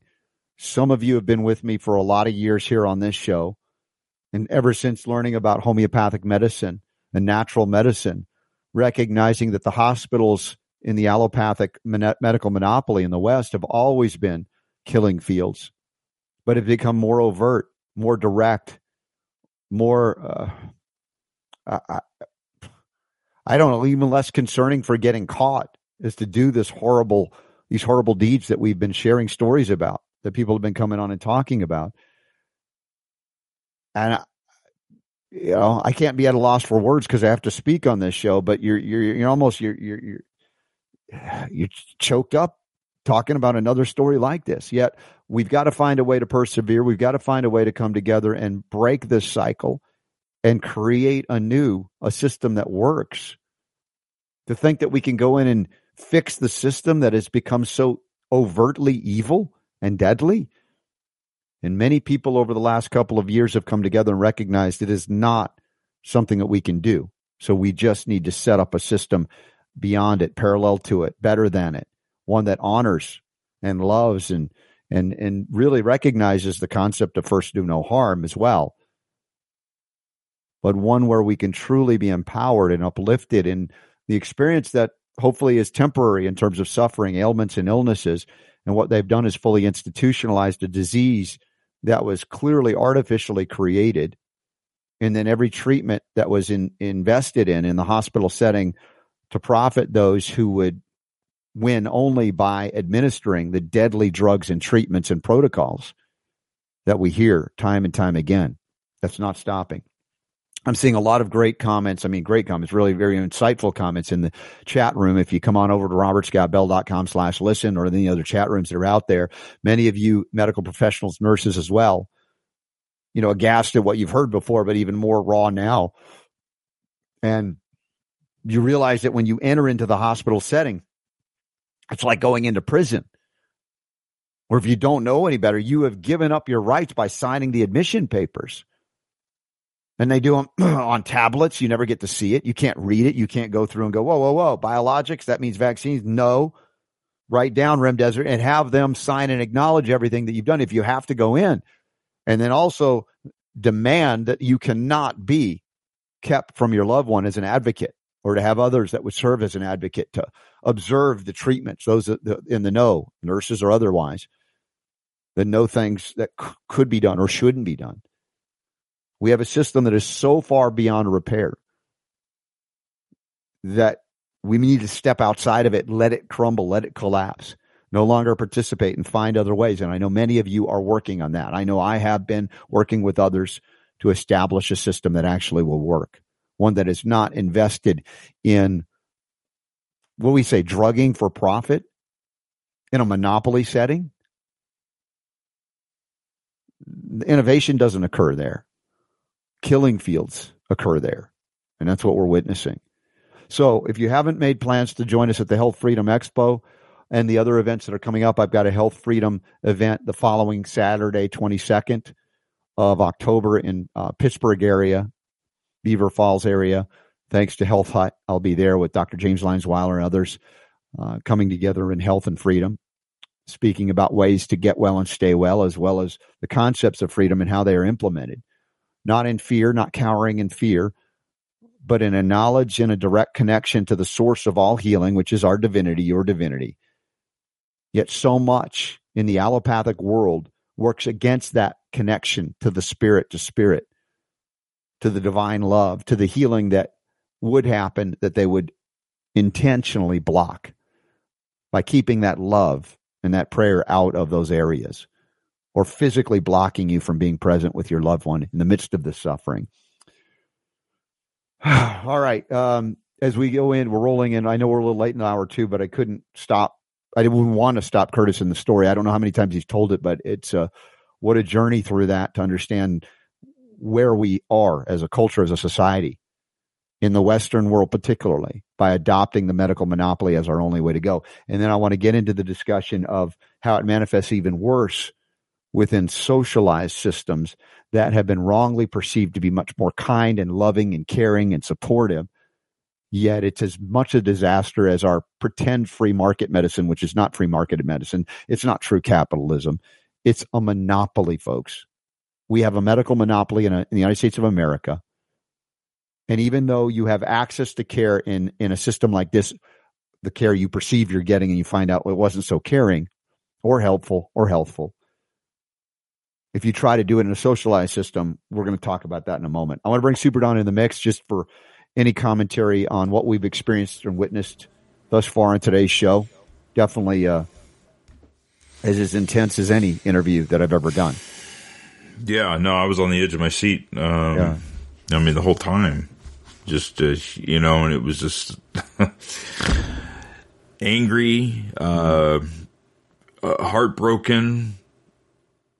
Yeah, uh, you know, I mean, look, look, you could tell by by by looking at uh, at mm-hmm. Kurtis. He's he's he's all he's hundred percent dude. I mean, and you know, um, I had to, I, I had kind of a flashback going on there to some mm-hmm. of the conversations I remember having with some some people. Mm-hmm.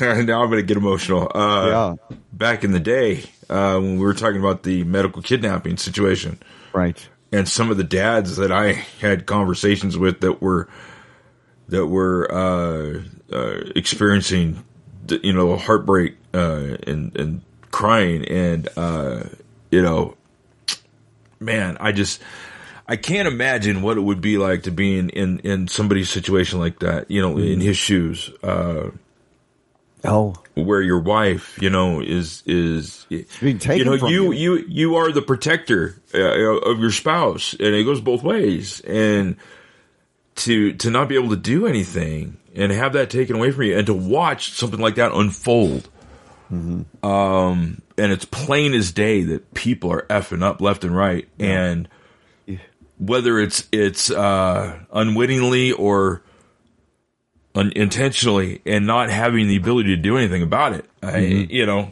Oh yeah, Uh, talking about feeling disempowered, right? Powerless. I mean, you think a system that was designed to help you wouldn't disempower you, wouldn't make you feel powerless, wouldn't incite you to panic attacks that could end up killing you, or violence. I Or mean, come on, man. Yeah. You know, I mean, Yeah, this this system is demonic at this point. I, there's, you can't sugarcoat it. Nor that we would, not that I have, but as you bring up the hospital kidnappings that we covered over years ago, and you were very intimately connected, and it was overwhelming then. What would we say about the system? Has it really changed, or has it always been this way, just more subtly impacting a smaller community or group of people, as opposed to today, where it's broad based and it's after everybody? yeah. I mean, all, all you know, all I can say is don't let your guard down ever. Right. You know, and uh, that isn't situations like this. Even if you keep your guard up, they they can still figure out a way to Yeah. to make those things happen. And so, um, You're going I like, you know, I, I, I like what he was saying as far as, you know, what it is, his advice, what it is he wants to do. And, and I know we, we talked with him a little bit behind the scenes before we went to air. Um, and, you know, this is a, a it's an unfortunate situation that then turns into action, right? And that, that's where he's going with this. And I, I get the feeling that, you know, uh, he's still struggling sure. with with trying to process what's going on, but at the same time, he he has uh, he has a plan, which is helping other people have a plan, which is important. And I'm looking forward to see what he does with this. And I'm going to try and keep it keep in touch with him uh, because I'd, I'd like us to, to support him if there's any way that we can on on doing exactly that. Where you know if he can go out and help people be prepared for when something like this comes up and they end up having to go to a hospital, something like that, and knowing the ins and the outs and knowing the tricks that they can play and being able to be prepared and walk in with a plan and being able to have some kind of safety net, you know? Yeah. I think that, that's a, a great idea that he has there. Sure. Oh, well, we Um, need more advocates. We need to you know, push back against this, or even better, let them crumble, let them die. And I'm talking about the hospitals and that system. And let's rebuild anew, like the phoenix rising from the ashes, a system that actually honors the healing that is needed and disavows any kind of monopolistic control, totality of control over innovation in healthcare, sacred doctor patient relationships, and open and welcome all doctors in the sense of not just one version of what you consider healing. As I talked about in the opening of the show today, allopathic medicine is emergency warfare medicine. It's all about triaging, but now they're triaging people to death in a situation that doesn't acknowledge other ways to bring people back to life by not poisoning them. You know, you're alive, Super Don, I believe, because you didn't get admitted to the hospital when you were suffering what, what, the, what they call the COVID manifestations of symptoms. You yeah, were able to looking back home. on it now, with everything that I've seen and heard, and heard, uh, yeah, I mean, who knows what could have happened there? And Mm-hmm. uh, yeah, I mean, I count myself as lucky, even though you know what I went through was was was pretty rough. But you know what? I'm still here, Yeah. right? You know, and some people aren't. Well, I mean, people like Richard Pearl, who, you know, by and large was a healthy dude too, and Yep. knew what to do to take care. And he ends up in a hospital, and they kill him. And uh, again, one of many, many, many stories. Some more vulnerable than others, But in all cases, even people who aren't vulnerable, they make sure that you become vulnerable by being in that prison system called the hospital. Well, The you know, Robert, you know, there's a pattern here, you know, in a lot of these stories that, that we've heard from people where it's just, you know, it starts off very just, hey, you know, you got this problem, that problem. We're going to take a look at you, you know, come over here and sit down, let's run some tests and stuff like that. But it, correct, correct me if I'm wrong, but it, it seems like there comes a point mm-hmm. where suddenly people are not allowed to be around and the, the people just go downhill rapidly. It's just like boom, boom, and then they're I- dead. Isolation is deadly. I mean, it's just like Yeah. what you know, stuff happens behind closed doors, and suddenly, mm-hmm. suddenly they're intubated on a ventilator, Yeah. given drugs that they're not that they don't need, that aren't aren't, aren't appropriate. Aren't you know, appropriate. Yeah. I mean, look, Yeah. You- you're treating pneumonia, even if the negative COVID it's test. hard not to look at that and go, you know what? At the very least, these people were highly incompetent. Incompetent. Competent. Yeah. But that's being kind. At the very worst. They're they, criminal they murderers. did it intentionally. And it's For like you look at that and you go, how could they do that and not know that what they were doing was the wrong thing?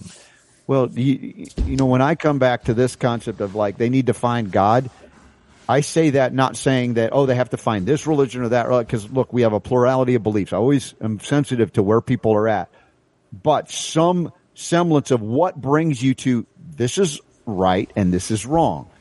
Some way to plug back into that concept of this is a this is horribly wrong and we cannot and will not participate.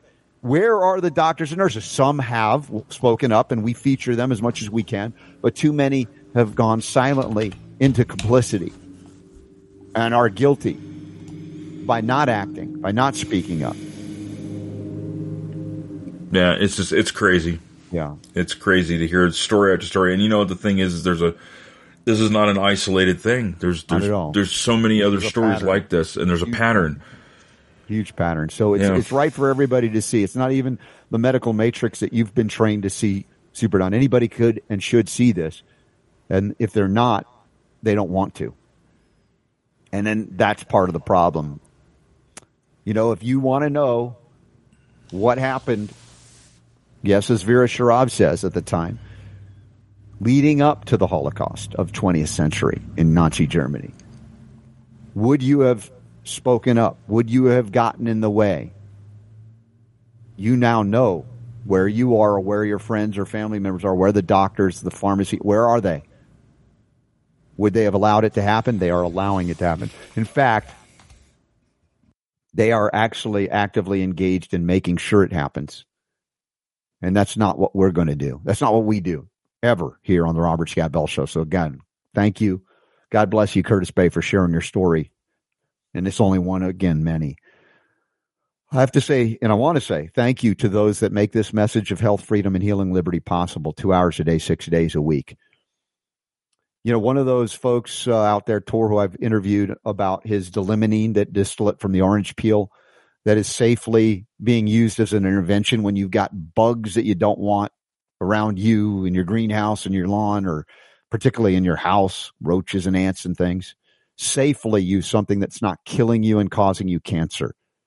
Orange Guard, orangeguard.com. You can get it at your local Ace Hardware store. You can get it at Whole Foods or you can get it directly by going to orangeguard.com. And I would encourage you, please send in your pictures when you get the Orange Guard and we'll add it to the collage. Text that picture into askrsb at gmail.com, askrsb at gmail.com. And we're going to do a giveaway later in the month, toward the end of the month here, October 2022. And thank you to that. Also, seriously, sincere thanks to Jamie Dorley and the family at Nutritional Frontiers. I mean, they have been investing in education, bringing people in, you know, like our friend Tracy Strout and, you know, many amazing doctors, therapeutics, scientists to come together and talk about what we've all been experiencing and finding pathways and substances and supplements to strengthen immunity, to help recover, help prevent genuinely without poisoning people. These are people that are courageous in the midst of all the COVID stuff that they never went away. They never hid behind things. And by the way, yeah, Superdon's got a UT cleanse, an improved formula. We've had some, a lot of questions about urinary tract issues. This would be a great formula if you're at all concerned about urinary tract health, this UT cleanse, and you can use the code RSB15 when you go to nutritionalfrontiers.com. Of course, all of their wonderful certified organic U.S. grown hemp products are amazing. We use them regularly. Also, the RSB 15 discount code is theirs. Even when things are on sale, the Robert Scott Bell Show audience, the family, you guys and gals can double dip with that RSB 15 code at nutritionalfrontiers.com. Keeping people's heart healthy and happy, Cardio Miracle. John Hewlett's going to join us at the, the Health Freedom Expo for the first time. Uh, David Martin's going to be there. We got lots of presentations that are going to be extraordinary. And I hope that you'll be there 14th and 15th, is it? Or 15th and 16th? I, there it is. Thank you. 15th and 16th, Saturday, Sunday coming up outside of Chicago, Tinley Park Convention Center. Paul Barattiero will be there with his molecular hydrogen. I'll be pouring shots of silver and copper. Jonathan from choosetobehealthy.com, if you haven't met him, and Sherry Neal, all the whole food supplements, 100% whole food supplements you want to get access to, we get from choosetobehealthy.com. You'll have access to them right there at the Health Freedom Expo. And then it said the following week in the 22nd, we'll be at the Health Huts event, Health Freedom. And the uh, 12th and 13th of November will be at Salt Lake City, the Salt Palace Convention Center for the Red Pill Expo. Dr. David Martin will be there as well. And uh, just amazing opportunities to get together. And as I said, isolation is deadly. Anytime they try to isolate you, whether it be in a hospital or in your home, don't come out. You know they are engaged in nefarious Luciferian agendas that are not to the benefit of your health and longevity. I think that's become clear. I hope that's become clear for you. Now, talking about politics is not something I enjoy doing. But if we talk about political systems, we acknowledge there's capitalism, there's socialism, there's communism, there's a lot of isms. None of them are working truly as what we would call a free market, where we engage in choices, the freedom to choose, what I believe agency that is granted to us not by government, but by God to make choices in freedom, which I think is a far superior approach than any other ism. Even if you'd say capitalism is supposed to be free market, it's crony in America. A free market means that you have the freedom to innovate, to provide goods and services that people want, not through coercion, deception, and force and fraud. That's what the government embraces and endorses with monopoly systems of medicine, like modern medicine. In a free market, it would still exist in a far narrower place where it was appropriate. And the doctors themselves would be free to innovate outside of their allopathic Flexner report school training to look at everything as a deficiency of drugs. It's part of what I'll be talking about at the Red Pill Expo as well. And if we look at the economics of these isms, in freedom, we have the ability to afford things because there's competition that allows for innovation to provide services and goods at lower prices to compete in a marketplace of ideas and services and goods. And the best will rise to the top outside of the crony type of capitalism, capitalism that does exist today. Freedom we haven't tried in decades, not in healthcare, not in the West, not in the East, not any, I don't know in the, I don't know anywhere. Maybe if you're out in the jungles of, I don't know, Peru and you can access things without government intervention, interference, and pharmaceutical influence, you would access the herbs of your ancestry for thousands of years, whether it be considered an Ayurvedic system, a Chinese medicine system beyond communism, not communist China, many systems of medicine, homeopathy, herbalism, go back hundreds, if not thousands of years. And don't harm, don't kill the way that the modern medical system, the Monopoly Practices Act, kills. Article out of Forbes about socialized medicine in the United Kingdom, the NHS system, National Health Service. My wife was witness to that. She grew up part of her years in England and saw the inefficiencies of socialized medicine. We have friends in Canada that know it. Most of the places around the world engage in single payer systems called socialized medicine, considered to be much more caring and loving. Yet, in all of those systems, they are providing a monopoly for care or treatment, being pharmaceutical, because all of those countries and their agencies have been captured as well by a pharmaceutical construct and allopathic medicine, warfare intervention. When there's not even war, other than the war that your government has declared on you by limiting your freedom to choose the health care that you desire without encumbrance, without artificial obstacle from those who would monopolize health care into disease creation and disease management. As it is in allopathic medicine outside of emergency trauma interventions. Now, the country of England, we have many listeners on UK Health Radio. Inflation is at almost 10%, the official, unofficial, whatever, higher than in the United States. The pound has now gone parity or less than the US dollar. And the Brits think, well, we've got our healthcare system, we've got our socialized medicine, 74 years old. Well, it turns out they're in a major cost crisis as well. One official in England has called it the greatest workforce crisis in history. A massive shortage of doctors and nurses. The NHS now has 6.8 million patient backlog. And so what they're doing is engaging in private insurance participation. Wait a minute. Hold on. Six point eight million patient patient ba- that means yeah. 6.8 million people are yeah. like running waiting. behind and waiting right. for treatment? Yeah, correct. Wow. Socialized medicine, it's so efficient, right? So what are they doing? They're going back to the private market, like in America where we have a semi-private market where you can, you know, you probably can get care pretty quickly. But they'll say, well, it's so expensive it'll bankrupt you. Yeah, true. A monopoly is never going to be inexpensive. It's only going to be more expensive. You know, that was the question I had when we had Steve Kershaw. He made that comment about monopolies can be bad, monopolies can be good. I'm like, uh, tell me about the good side of the monopolies. Maybe we'll get him back on and go to that discussion point. You are allowed to have private health insurance, but of course, you're already taxed to pay for the socialized system that is unaffordable now and is bankrupting the country. And it's not just rich people that have it. Poor people are spending about the same amount, apparently, on private medical care. One third of patients, British patients, are on waiting lists for potentially life saving cardiac care. they've been queuing for more than four months. About 95,000 people, nearly 100,000 people. 61, only 61% of NHS patients start treatment within 18 weeks of referral. Divide that by four, that's four and a half months or so. Over four months, you got here's your referral to go to the person we think you need. Now you have to wait almost four, four and a half, five months. 377,000 British patients waiting over a year for treatment, and over 2,800 of them been waiting over two years.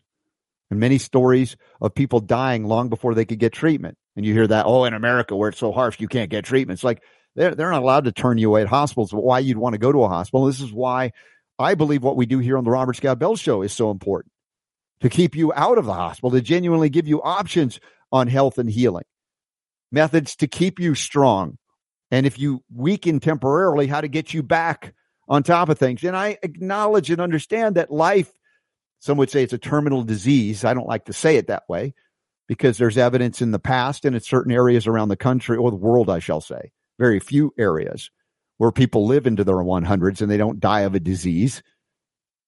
They simply, they've had a good long life and it's time to go. Well, we work hard on profiting off of disease creation and disease management and get all the money out of you on the way out and cause a quality of life decline all along the way as they claim, well, we helped you live longer. And in fact, if you remove the statistics associated with infant mortality, which was greatly enhanced in terms of the the protection and care of young babies and children through the 20th century through advances in uh, sanitation, sewage hygiene, etc. Not vaccination. That's a lie.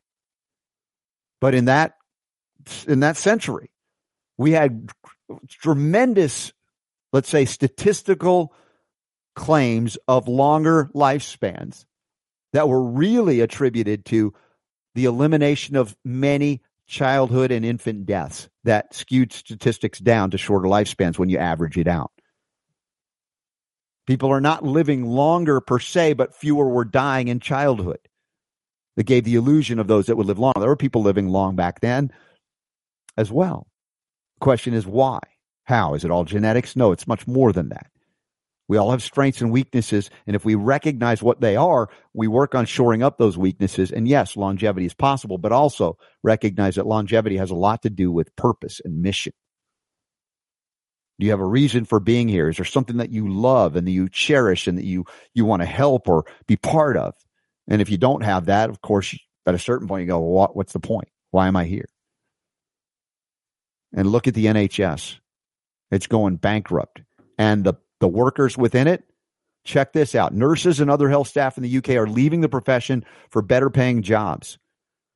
Health staffers are heading for hospitality and retail jobs that are paying more than the things that they're being paid to do under COVID stress. And even the money they're getting, you say it's not worth it. The stress has become so ridiculous. You can't compensate me enough to stay.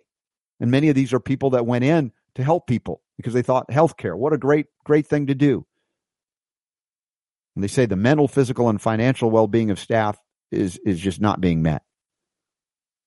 61% report a rise in mental health sickness and absence, and they're leaving in droves, making the crisis that the NHS is suffering and other socialized systems suffering even worse. And COVID 19 was the final straw, apparently, but for some of them, for a lot of folks. Isn't this a fascinating journey we're on? Even if we do nothing, that system will collapse because it can't sustain itself economically. But the people that make it go, that get supported somewhat economically by being paid for what they do, can no longer withstand working in that environment. They're, sure, they're not getting paid enough, but even then, the consideration for quality of life is like, hey, I'll go work retail. Maybe I'll get paid the same, more, maybe a little less, but I won't be as stressed as what they're putting me through at NHS, for instance, or the hospital settings where the overt now killing fields are harming the very spiritual essence of those who work there, who may have gone in for all the right reasons to help people, to support people. And what's going to destroy all of this? I'd like to say it's because people recognize it's wrong to do these things, but it's probably not going to be that that destroys it. It's going to be the economics of scale that cannot be sustained, born out of fiat money systems. We have a Federal Reserve in the United States connected to the World Bank and International Monetary Fund. Pretty much all the systems of money on the planet are tied to that IMF World Bank system, including the British pound, which has no sterling silver actually attached to it anymore than the dollar is attached to gold and silver, except that which you can exchange for it, which I highly recommend you doing while you still can. It's unsustainable economically. And for those of you who would like to, you know, have good quality health care, pawning it off to third party, private or semi private or government insurance agencies to cover fund, uh, to fund, I guess, treatment in a monopoly system again is a dead end, emphasis on dead as well. In freedom, there is innovation. In monopoly, there is stagnation. we have so much of our government that has been purchased, bought off, whether it be in England, Canada, US, Australia, New Zealand, various European nations, that these government agencies have been co opted and captured by industries that, guess what, cause disease, including cancer or including immune diminishment, making you more vulnerable to anything that we consider COVID to be. NBC now is covering this even. This is amazing. Headline at NBC News A potentially cancer causing chemical is sprayed on much of America's produce. How high is exposure near you? Now, it's not news for you here on the Robert Scott Bell Show to know about glyphosate, this weed killer. But how about NBC News covering this? And if you scroll down through this article, you can actually see wherever you live in the United States, you can scroll over to find out if you're in one of the most heavily sprayed areas of formerly Monsanto, now Bayer's product. And of course, you can see Monsanto land, as we used to call it, the heartland, the Midwest, Illinois, Iowa, a little bit of Nebraska, where a lot of the corn and soy is, Indiana. I mean, it's brutal there. Some parts of California. And you can see in, in the Southwest and some of the Pacific Northwest, depending on where you are, a little bit in the extreme uh, New England area of Northeast, where there's little to no, relatively speaking, glyphosate. But there are areas that are just brutal in these states. And it might be your neighbor spraying. It might not be modern mass chemical factory farmed agriculture, but it might be as well. Look in Montana, how much is being done up there. Rape, canola, corn, soy, North Dakota, South Dakota, Minnesota, man, it is brutal out there. And of course, the whole Mississippi River Basin right down into the, uh, the Gulf of Mexico. We got a lot to recover from. And if you're not detoxifying your body, I don't know what you're doing. And this brings to light, Super Don. We have the same company that produced the zeolite that we use, Touchstone Essentials. We had this $5 introductory offer. I don't know if it's a couple of months ago now. And we said, boy, this is an amazing opportunity for people to access things that they desperately need. And they've offered one more special offer this week. We've got a week long promotion for the same company that did the zeolite that we use now has Fulvic Minerals Plus, Touchstone Essentials. And they have Fulvic Minerals Plus. It's very simple to use, and I've been utilizing it now for a few days since I got mine. And it's certainly, certainly something that can shore up our mineral deficiencies very simply, very quickly and it's only going to cost you five bucks. That includes shipping. If you're in the UK, you're in Europe, you're in Australia, you're in America, Canada, United States, all of these places you can get this. They've told us this before. Your first bottle for five bucks. Give it a try. 30 day money back guarantee. And if you want, you can get on auto ship and take advantage of the ongoing discounts. But this is a product that you will utilize. The fulvic acid, the minerals, again, third party validated, verified to be clean, so that you don't have any of the contaminants that often come with other forms of these things that are out there and these trace minerals and a little bit of the zeolite to help as well. Fulvic Minerals Plus. Super Don, did you say you sent out an email for this five dollar introductory offer? Did you not? I did. Email went out this okay. morning, and now I'm going, going, throughout the week. I'm going to be sending emails out on this um, because the the uh, the the deal only lasts a week. A week. And so we want to make sure that you get access to this. So if you are interested, please check your email. If you're signed up for the newsletter, if you're not, yeah, you can either sign up at the website or we, dude, this is such a cool way to be able to do this. So I'm glad that we, we discovered this. You can just yeah. text, uh, the letters RSB to 22828 and it'll get you plugged in on the newsletter and you'll get the information on this in addition to all the other stuff that we send out. Uh, you can also go to the website and click on the banner as I'm showing here on the on the website in the upper right hand corner to uh, to get the deal on that. Yeah, go full screen on that so they can see that. And, and, especially again, considering all the toxic poisons, the damage to the gut for various reasons, including this glyphosate, these fulvic minerals plus a little bit of the uh, the zeolite is going to be very helpful to all of us and you can get it now for five bucks. It's an introductory special. Go through it. 30 day money back guarantee. You're under no obligation to continue if you don't want it, you don't like it, doesn't work. But my you just gosh, cancel. Get yeah. on it, it for five bucks and see what it does for you. And I think you'll end up staying on it, supporting detoxification, all of these things that it does. The fulvic acid, trace minerals, and the clean zeolite that we utilize here. So I, am just excited that we have that offer. If, if you hadn't seen it, heard about it, known it, I take advantage of it get the get the five buck deal this week only. And I don't know when does it expire. I believe it's Sunday. Sunday. So that is the fifteenth. Yeah. All right, so you got only four or five days. Midnight on Sunday, I think, is is, is the last 16th, day. Yeah. So, yeah. yeah, please, please, please take advantage of that. All right. Uh, what else we got? Top eight worst inventions of the past century. This is an interesting article from Natural News. Uh, SD Wells put this out the, these things that decimate people's health and safety. This you'll definitely not find on NBC News. I can I can guarantee you that. That's why it's uh, shocking that they acknowledge the danger of glyphosate and the, the mass spraying. And check out that article because you can click over the county you live in to find out how bad it is. That's yeah, it's a great interactive map yeah. they've got on there. You want you the fulvic minerals to bind and, and detoxify, help help you. Okay, so here we are. The quick list is electroshock therapy, number one on the list.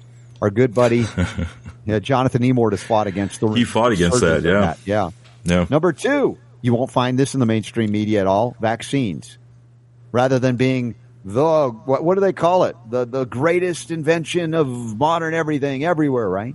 And mm-hmm. we would argue no, it's a devastating violation of our fundamental immune response and necessity to interact with the world and facilitate immune strengthening, not weakening through toxic poison injections. Number three, chemotherapy, which you know they converted mustard gases from World War One that were designed to kill people modulated their potency, I suppose, so they didn't kill you outright to kill cancer faster than it kills you. And more often than not, it kills you faster than it kills the cancer. Number four on the list, Agent Orange. Agent Orange during to used to defoliate. Again, I think it was DuPont. Was that? I mean, these are all part of the same criminal enterprises on planet Earth, like uh, DuPont and Monsanto, etc. Now Bayer. Agent Orange, devastated, caused so many cancers of those that were in the jungles of Southeast Asia that are in the Vietnam police action. DDT. They, oh, it's the greatest thing ever. DDT eradicated mosquitoes, eradicated on and on and on and on. Well, DDT was polio, primarily in the 20th century. DDT caused polio, not a virus. Number six on the list is great. Facebook. in the last century, Facebook is one of the mm. most, yeah, destroying our health. You know, I think I see that one as a double-edged sword because we know that on one level it's been able to we've been able to communicate things to many people around the world we couldn't before. Yet they've Boy, it's a double-edged sword, isn't it? Yeah, totally. Yeah. So that one's a mixed bag. Number seven on the list is the spike protein injections of mRNA. That's a recent occurrence. The mRNA technology. I think it's devastatingly stupid. And I say fundamentally from a, a perspective of, of a, a DNA genetic integrity to have man create synthetic RNA to interact with your DNA, I just don't find that to be a wise thing to do. Number eight on the list, Google. Google. Yeah. Nope. Same thing. It's it's provided some fascinating things that have allowed for communication and searching of information. At the same time, now that they got you, they throttle you, they misdirect you, they call you purveyors of misinformation, disinformation, etc. And the reality is they are now those purveyors because they don't want you to see the natural health information we provide for you here on the Robert Scott Bell Show. There, there's breakouts. There's more detail on in this article if you want to check it out. If you're getting the newsletter, you've already seen it. I don't know who the most popular or what the most popular article was today, Super D. You can certainly let me know before we go one more time. Uh, it was the opening story that we did today, uh, the Becker from Becker News about the uh, making kids miserable. That right, is the top yeah. story of the day on the newsletter. The coercion, the deception, the evil that our government has engaged in. In hey, we're going to make your children's lives miserable and not let them do the things they'd love That's to do right. as kid. Unless they get jabbed, yeah. Second most popular article: How to eat healthily on just three bucks a day. That's a, yeah, that's a good one to know. About. Right? Yeah. yeah. Who doesn't want to hear read about that one? Right? Yeah. Yep. Especially in this economy. Sure. What was there a poll question of the day as well? There is actually, and it uh, goes into um, I, I, you know I, I don't even know why. Whoa, Sometimes why I just come up here? I just come up with these things. They pop into my head. Okay. And so just out of curiosity, I just see you know let's put our finger on the pulse of our subscribers. So Why didn't here's you put as a, uh, another option? There should be no such thing as an income tax for anybody. yeah, where's the Ron Paul uh, selection on this exactly. one? Here, right? yeah. Should wealthy people simple question? Yeah, should wealthy people pay a higher tax rate than poorer people? Yeah. Well, yes. graduated income tax is a key plank to the Communist Manifesto. Just so you know when you enter yeah. that. Yeah. So we got a couple minutes here since you asked. Uh-huh. Question: Should wealthy people pay a higher tax rate than poorer people? Yes, no, or not sure. What do you think people answered on uh, our, our subscribers? What do you think they answered? Is, I mean, the more the, the, the biggest inclination will be, of course, yes, will be the answer more than not. But for those that understand what I said about the Communist Manifesto and a graduated income tax, you'll say no. In fact, you should have had that. There should be no income tax at all. I mean, there are other ways to to uh, raise funds for government that don't involve that. Um, so I, I, I, don't know. I think it's going to be a mix, but more yes than no. More yes than no. Well, mm-hmm. and, and if I'm says. wrong, could be close. What do you got? How about? Uh, oh, look at that! Yeah, my, I felt it. That's what I felt. A little bit more yes than no, but I think it's significant that there's a lot of no's there. That tells there's a lot of no's there. In fact, when I checked, it was 30 minutes before airtime. Mm-hmm. Uh, it was split exactly evenly yeah. between yes and no. See that at forty six point nine percent. Look, wealth envy. I mean, there's a lot of ill-gotten gains. We talk about the monopoly systems, the economic system being rigged and gamed. I get that, but in a fiat system, you know, the poor people are going to get poorer, the rich are going to get richer because they touch the money first.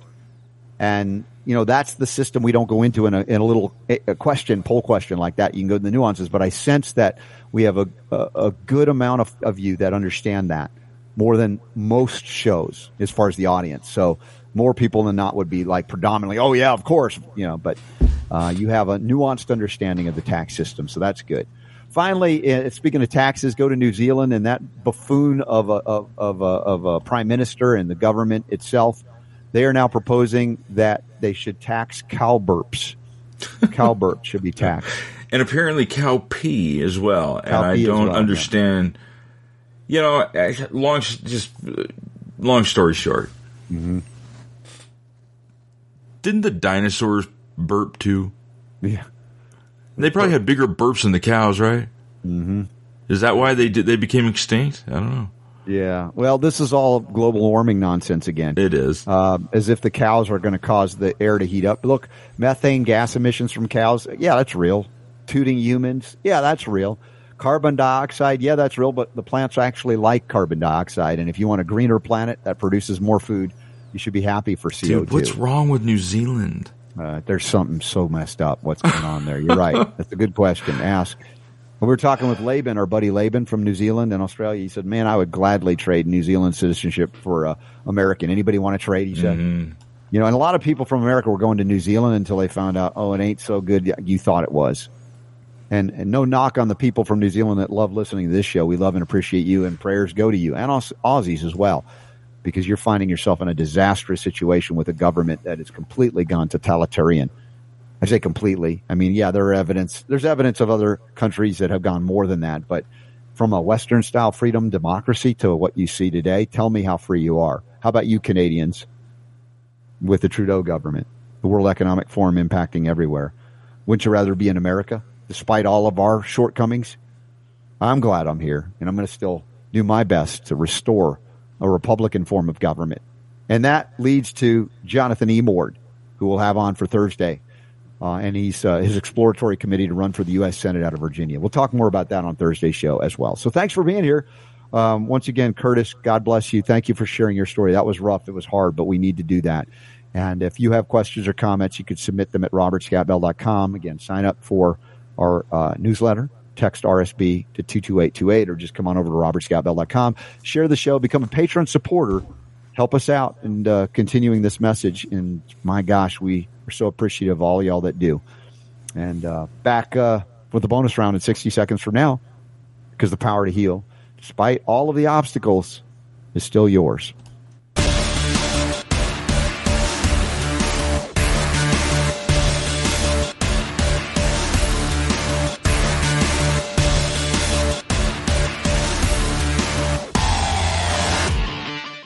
All right, uh, bonus round.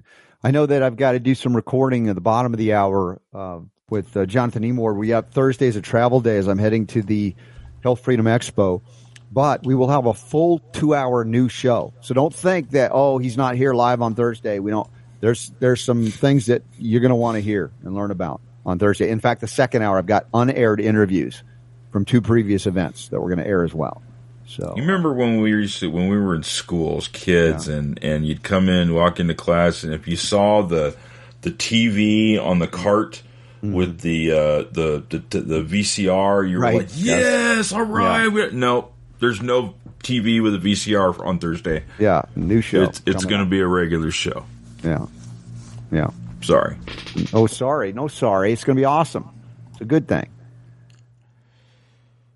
All right. So, um, looking at comments coming through. Comments and questions. Charles Pixley on our website, uh, on our uh, chat room. The exec, he says the executive producer of Dr. Tenpenny Show uh, for Michelle Tavares, her dad was murdered by Sarasota Memorial last year in August. I was there. She, he had a sugar spike, not even the flu. Yeah, no, I've heard that, uh, that story. I think we've referenced it a bit on this show as well. Again, more folks being killed by the hospital protocols with or without a COVID test being positive. Sherry Neal says they're going to have a show special on the missing link and a few other items when you come to the Health Freedom Expo, and you'll oh, see cool. the Choose to Be Healthy booth with Jonathan Wagner will be there. I will be there. I will have my own booth for the Robert Scott Bell Show, and I'll be pouring shots of silver and copper Paul Barattiero will be there with uh, the molecular hydrogen. We'll have hydrogen water to drink, Echo Water. Uh, Cardio Miracle will be there with a booth as well. So we've got a whole bunch of folks that are going to get together and have great opportunities to connect and try things and you know get healthy and stay healthy uh, at the Health Freedom Expo. That's going to be awesome. Excellent. Let's see what we've got coming up tomorrow. Mm-hmm. On the Robert Scott Bell Show. Let's check the calendar here. See, let's see what Kevin's been up to here. Yeah. And Kevin, we'll see Kevin, and he'll be at the Health Freedom Expo. Scott Shara, uh, my your my amazing grace, your amazing grace. Here it is. Here it is. I got it. Everybody's amazing. Our amazing net. Yes. Yes. Our amazing grace.net. So let's see here. Tomorrow in uh, first hour we'll have Tessa Lena. Mm-hmm. Um, you'll have to tune in and find out who Tessa Lena is. Hmm. And I think we might have Ty Bollinger back tomorrow, Okay. but I'll have to check. Yeah, Ty and Charlene are going to be heading to the Health Freedom Expo too. Yeah. Yeah. So then Thursday we'll have the pre-recorded show Mm-hmm. that everybody has to watch, and uh, Friday you'll be live from the uh, Health Freedom Expo. Yeah. Are we getting more going to be a people? heck of a weekend. Are we getting more people finding us on Rumble now? Um, we are actually. I just got a notification just a few minutes ago. Another person following us. So slowly but surely, Yeah. people are finding out that we're on Rumble. And, Why did it take um, us so long to do Rumble? Do we know how that happened? Because we weren't able to go live without having to pay for an upgrade, like a thing. But Right. I, I apparently after you have a certain number of, of of subscribers to your channel, then you're able to broadcast live. Well, we still have to pay for Rumble, don't we? No, we Every don't. month. We don't have a monthly fee to be on Rumble. I thought we did. Nope, not on Rumble. Oh, thank goodness, because we got a lot of monthly uh, bills that come in, and again, thank you for those of you that are patron supporters, especially. You help us do the ba- the, the very vital basics in terms of production and getting the show out to the world. So, thank you for your What support. you're thinking of, I think, is the chat room is called Rumble Talk. Oh, that's it. Because I see that. That's bill why Rumble it's Talk, it's yeah. a coincidence that they're they're very similar to each other. okay. The chat room we, we do it does we do, it does cost us on a monthly basis. Okay. Well, and there was uh something else that God, I could have sworn that in order to to put up on a private link, like for our patron supporters, we- Vimeo. was that Vimeo? Yep. Okay. Are we still doing that or no? Yep. We don't need. We are. So we are paying are. for Vimeo. Yeah. One one of the one of the things we do have to pay for in order to keep the the machine keep the wheels turning on the on Yeah. the Robert Scott Bell show car. Yeah. Yes. Okay. So anyway, that's what's going on this week, and I think that's all I've got at the moment. Okay. I'm guessing you probably want to take a little break before we have to record. Well, yeah, yeah, we got Jonathan E. Mord coming up for Thursday's broadcast because of my travel day, and uh, yeah, I want to review some of the things we're going to talk to Jonathan about, of course, leading into the Health Freedom Expo. And folks, if you're going to be there, there's going to be a special event. I believe it'll be Friday or Saturday. Which day? I'm Saturday. Probably Saturday after everything, where it's going to be one of the first events where there's a fundraising opportunity, and there are really cool, quote unquote, gifts for those that donate there. Um, Jonathan already gave away, I think, a special pen that has been involved in a lot of his uh, litigation over the years, which is cool. Uh, for Do we know who it was? I don't know. We'll have to ask Jonathan. Maybe he Okay. knows. But there'll be opportunities to get some really cool things as well. A nice gift. Thank you from Jonathan to all those who are supporting his efforts to, you know, take this exploratory committee to the point of raising enough where he'll feel uh, he's got the support to run against Tim Kaine in two years for the U.S. Senate out of Virginia. Dude, it'd be so cool if he got in. Could you imagine amazing. Jonathan Emord in the Senate? I mean, Yeah. and him teaming up with uh, Rand, Rand Paul. Paul and and yeah, a few that actually know the Constitution. That that would be an amazing thing. It really would. yeah, because he's not a guy that would go. I'm I'm promoting this bill. I have no idea why I'm. Oh, he'd be it. I no schooling half the Senate on uh, on on the Constitution. You Yeah. know, I mean, it would just be a great, Yeah. great thing. Mm-hmm. And we'd have him on our show every week. when was the last time we had a sitting senator doing a weekly uh, uh, an hour on our Right. on, on our show? When we had Rand Paul on, was he already Senator Rand Paul? I don't know if it was before that or not. He was running probably. So, Yeah, I think it was. Okay. Yeah. Yeah, I think he was. He was definitely. Okay. That was a while ago, huh? Yeah, that was a ways back. So yeah, how cool would that be? So folks, uh, if you want to support our buddy Jonathan E. Moore to run for the U.S. Senate out of Virginia, that's awesome. Yeah. So let's see. What do we? Oh, you're sending me some things to review for stories. Okay. Yeah. Oh yeah, I saw that. Tulsi Gabbard says she's leaving the Democratic Party, calling it an elitist cabal of warmongers. Yeah. So a little, little, little sneak peek on what, Yeah. you guys will be talking about potentially on Thursday. That did you see Ben Bernanke won a uh, Nobel Prize? for economics. Good lord, For economics. chairman. yes. Freakonomics, not economics. I can only imagine what Jerry Doyle would be saying right now if Right. he saw that. oh my gosh, He was a big fan of Bernanke, you know. what a mess. Um, Yeah. This last story actually here just popped up here, and this is a this is one of those things that makes you get, you know, things that make you go, hmm, right? Yeah, Uh, apparently, it's turned out that China started hoarding PPE, you know, the personal protection equipment, in 2019, before long before the uh, coronavirus was a thing. Could be a, co- I mean, total coincidence. right, right. Totally could be, but it kind of makes you wonder, right? Check check this out. This is this is making the rounds too. A report. Uh, Rob Roos, MEP, breaking in COVID hearing. Pfizer director admits the vaccine was never tested on preventing transmission. Get vaccinated for others was always a lie. The only purpose of the COVID passport was forcing people to get the jab. Similar to what we talked about with the Biden administration going to the schools. Get those schools shot up and let's make it difficult for the kids to not by telling them they can't participate in sports and extracurriculars. This whole thing is a scam and it's going to come tumbling down, crumbling down. The question is how many people have to die along the way? And uh, I see that Scott Adams just like retweeted it saying, um, we're just hearing about this now. Yeah, Scott Adams, we told you. Others have told you about this. And you're like, you're still, a, sometimes you, people are, are slow to realize this.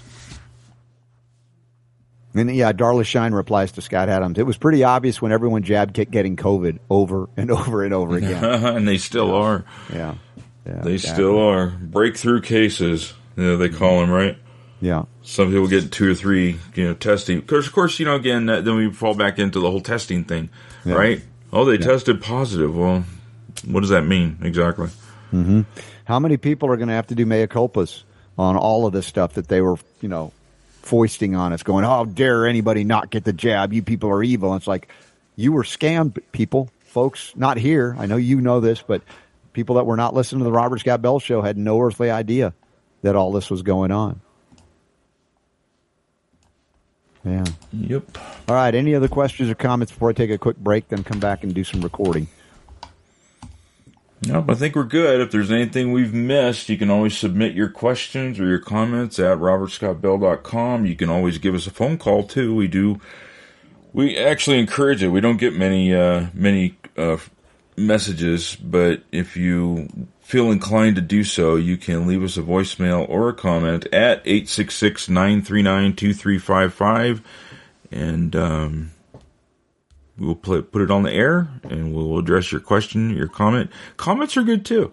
Yeah. Quite, you don't have to have a question. You know, if there's something you just want to sound off on, the poll of the day, a story that we were talking about, an interview that we had that day, uh, how handsome I am. You know, I mean, we can, we'll, we'll, we'll talk about it all. Yeah. Robert, uh, you're so distracted you didn't even hear what I said. I'm gone. I'm already on the next episode. I got to. Be. I mean, I'm like. I could tell by your reaction you were you were in Yeah. the zone. I'm That's okay. Yeah. No, no, no. Thank you That's for okay. uh, saying whatever you said. I'm sure it's I great. By commented the way, on your on your receding hairline. no, thank you. No, I wasn't. No, I didn't. listening. Thank you for not. Well, making you listen. Fulvic Minerals Plus, five bucks Yes. this week only, expiring Sunday. There you go. You got it. Go get them. Five bucks. No, no risk really. Five bucks. Click on the banner at the top upper right hand corner of the website or cl- uh, check your email. into my Echo water, one to two ml, whatever you want. Just drop it into your water, drink it. Boom, Yep. it's in. That's what I'm doing. So thank you all for being here once again. God willing, we'll be back tomorrow, less than 22 hours from now, and then uh, heading to the Health Freedom Expo soon. So we'll look forward to seeing all y'all there. Check it out. Sign up. And what happened, Super D? You okay? I survived. So let's, all right, let's play some Mickey friendly music on the way out here. All right. See you guys tomorrow.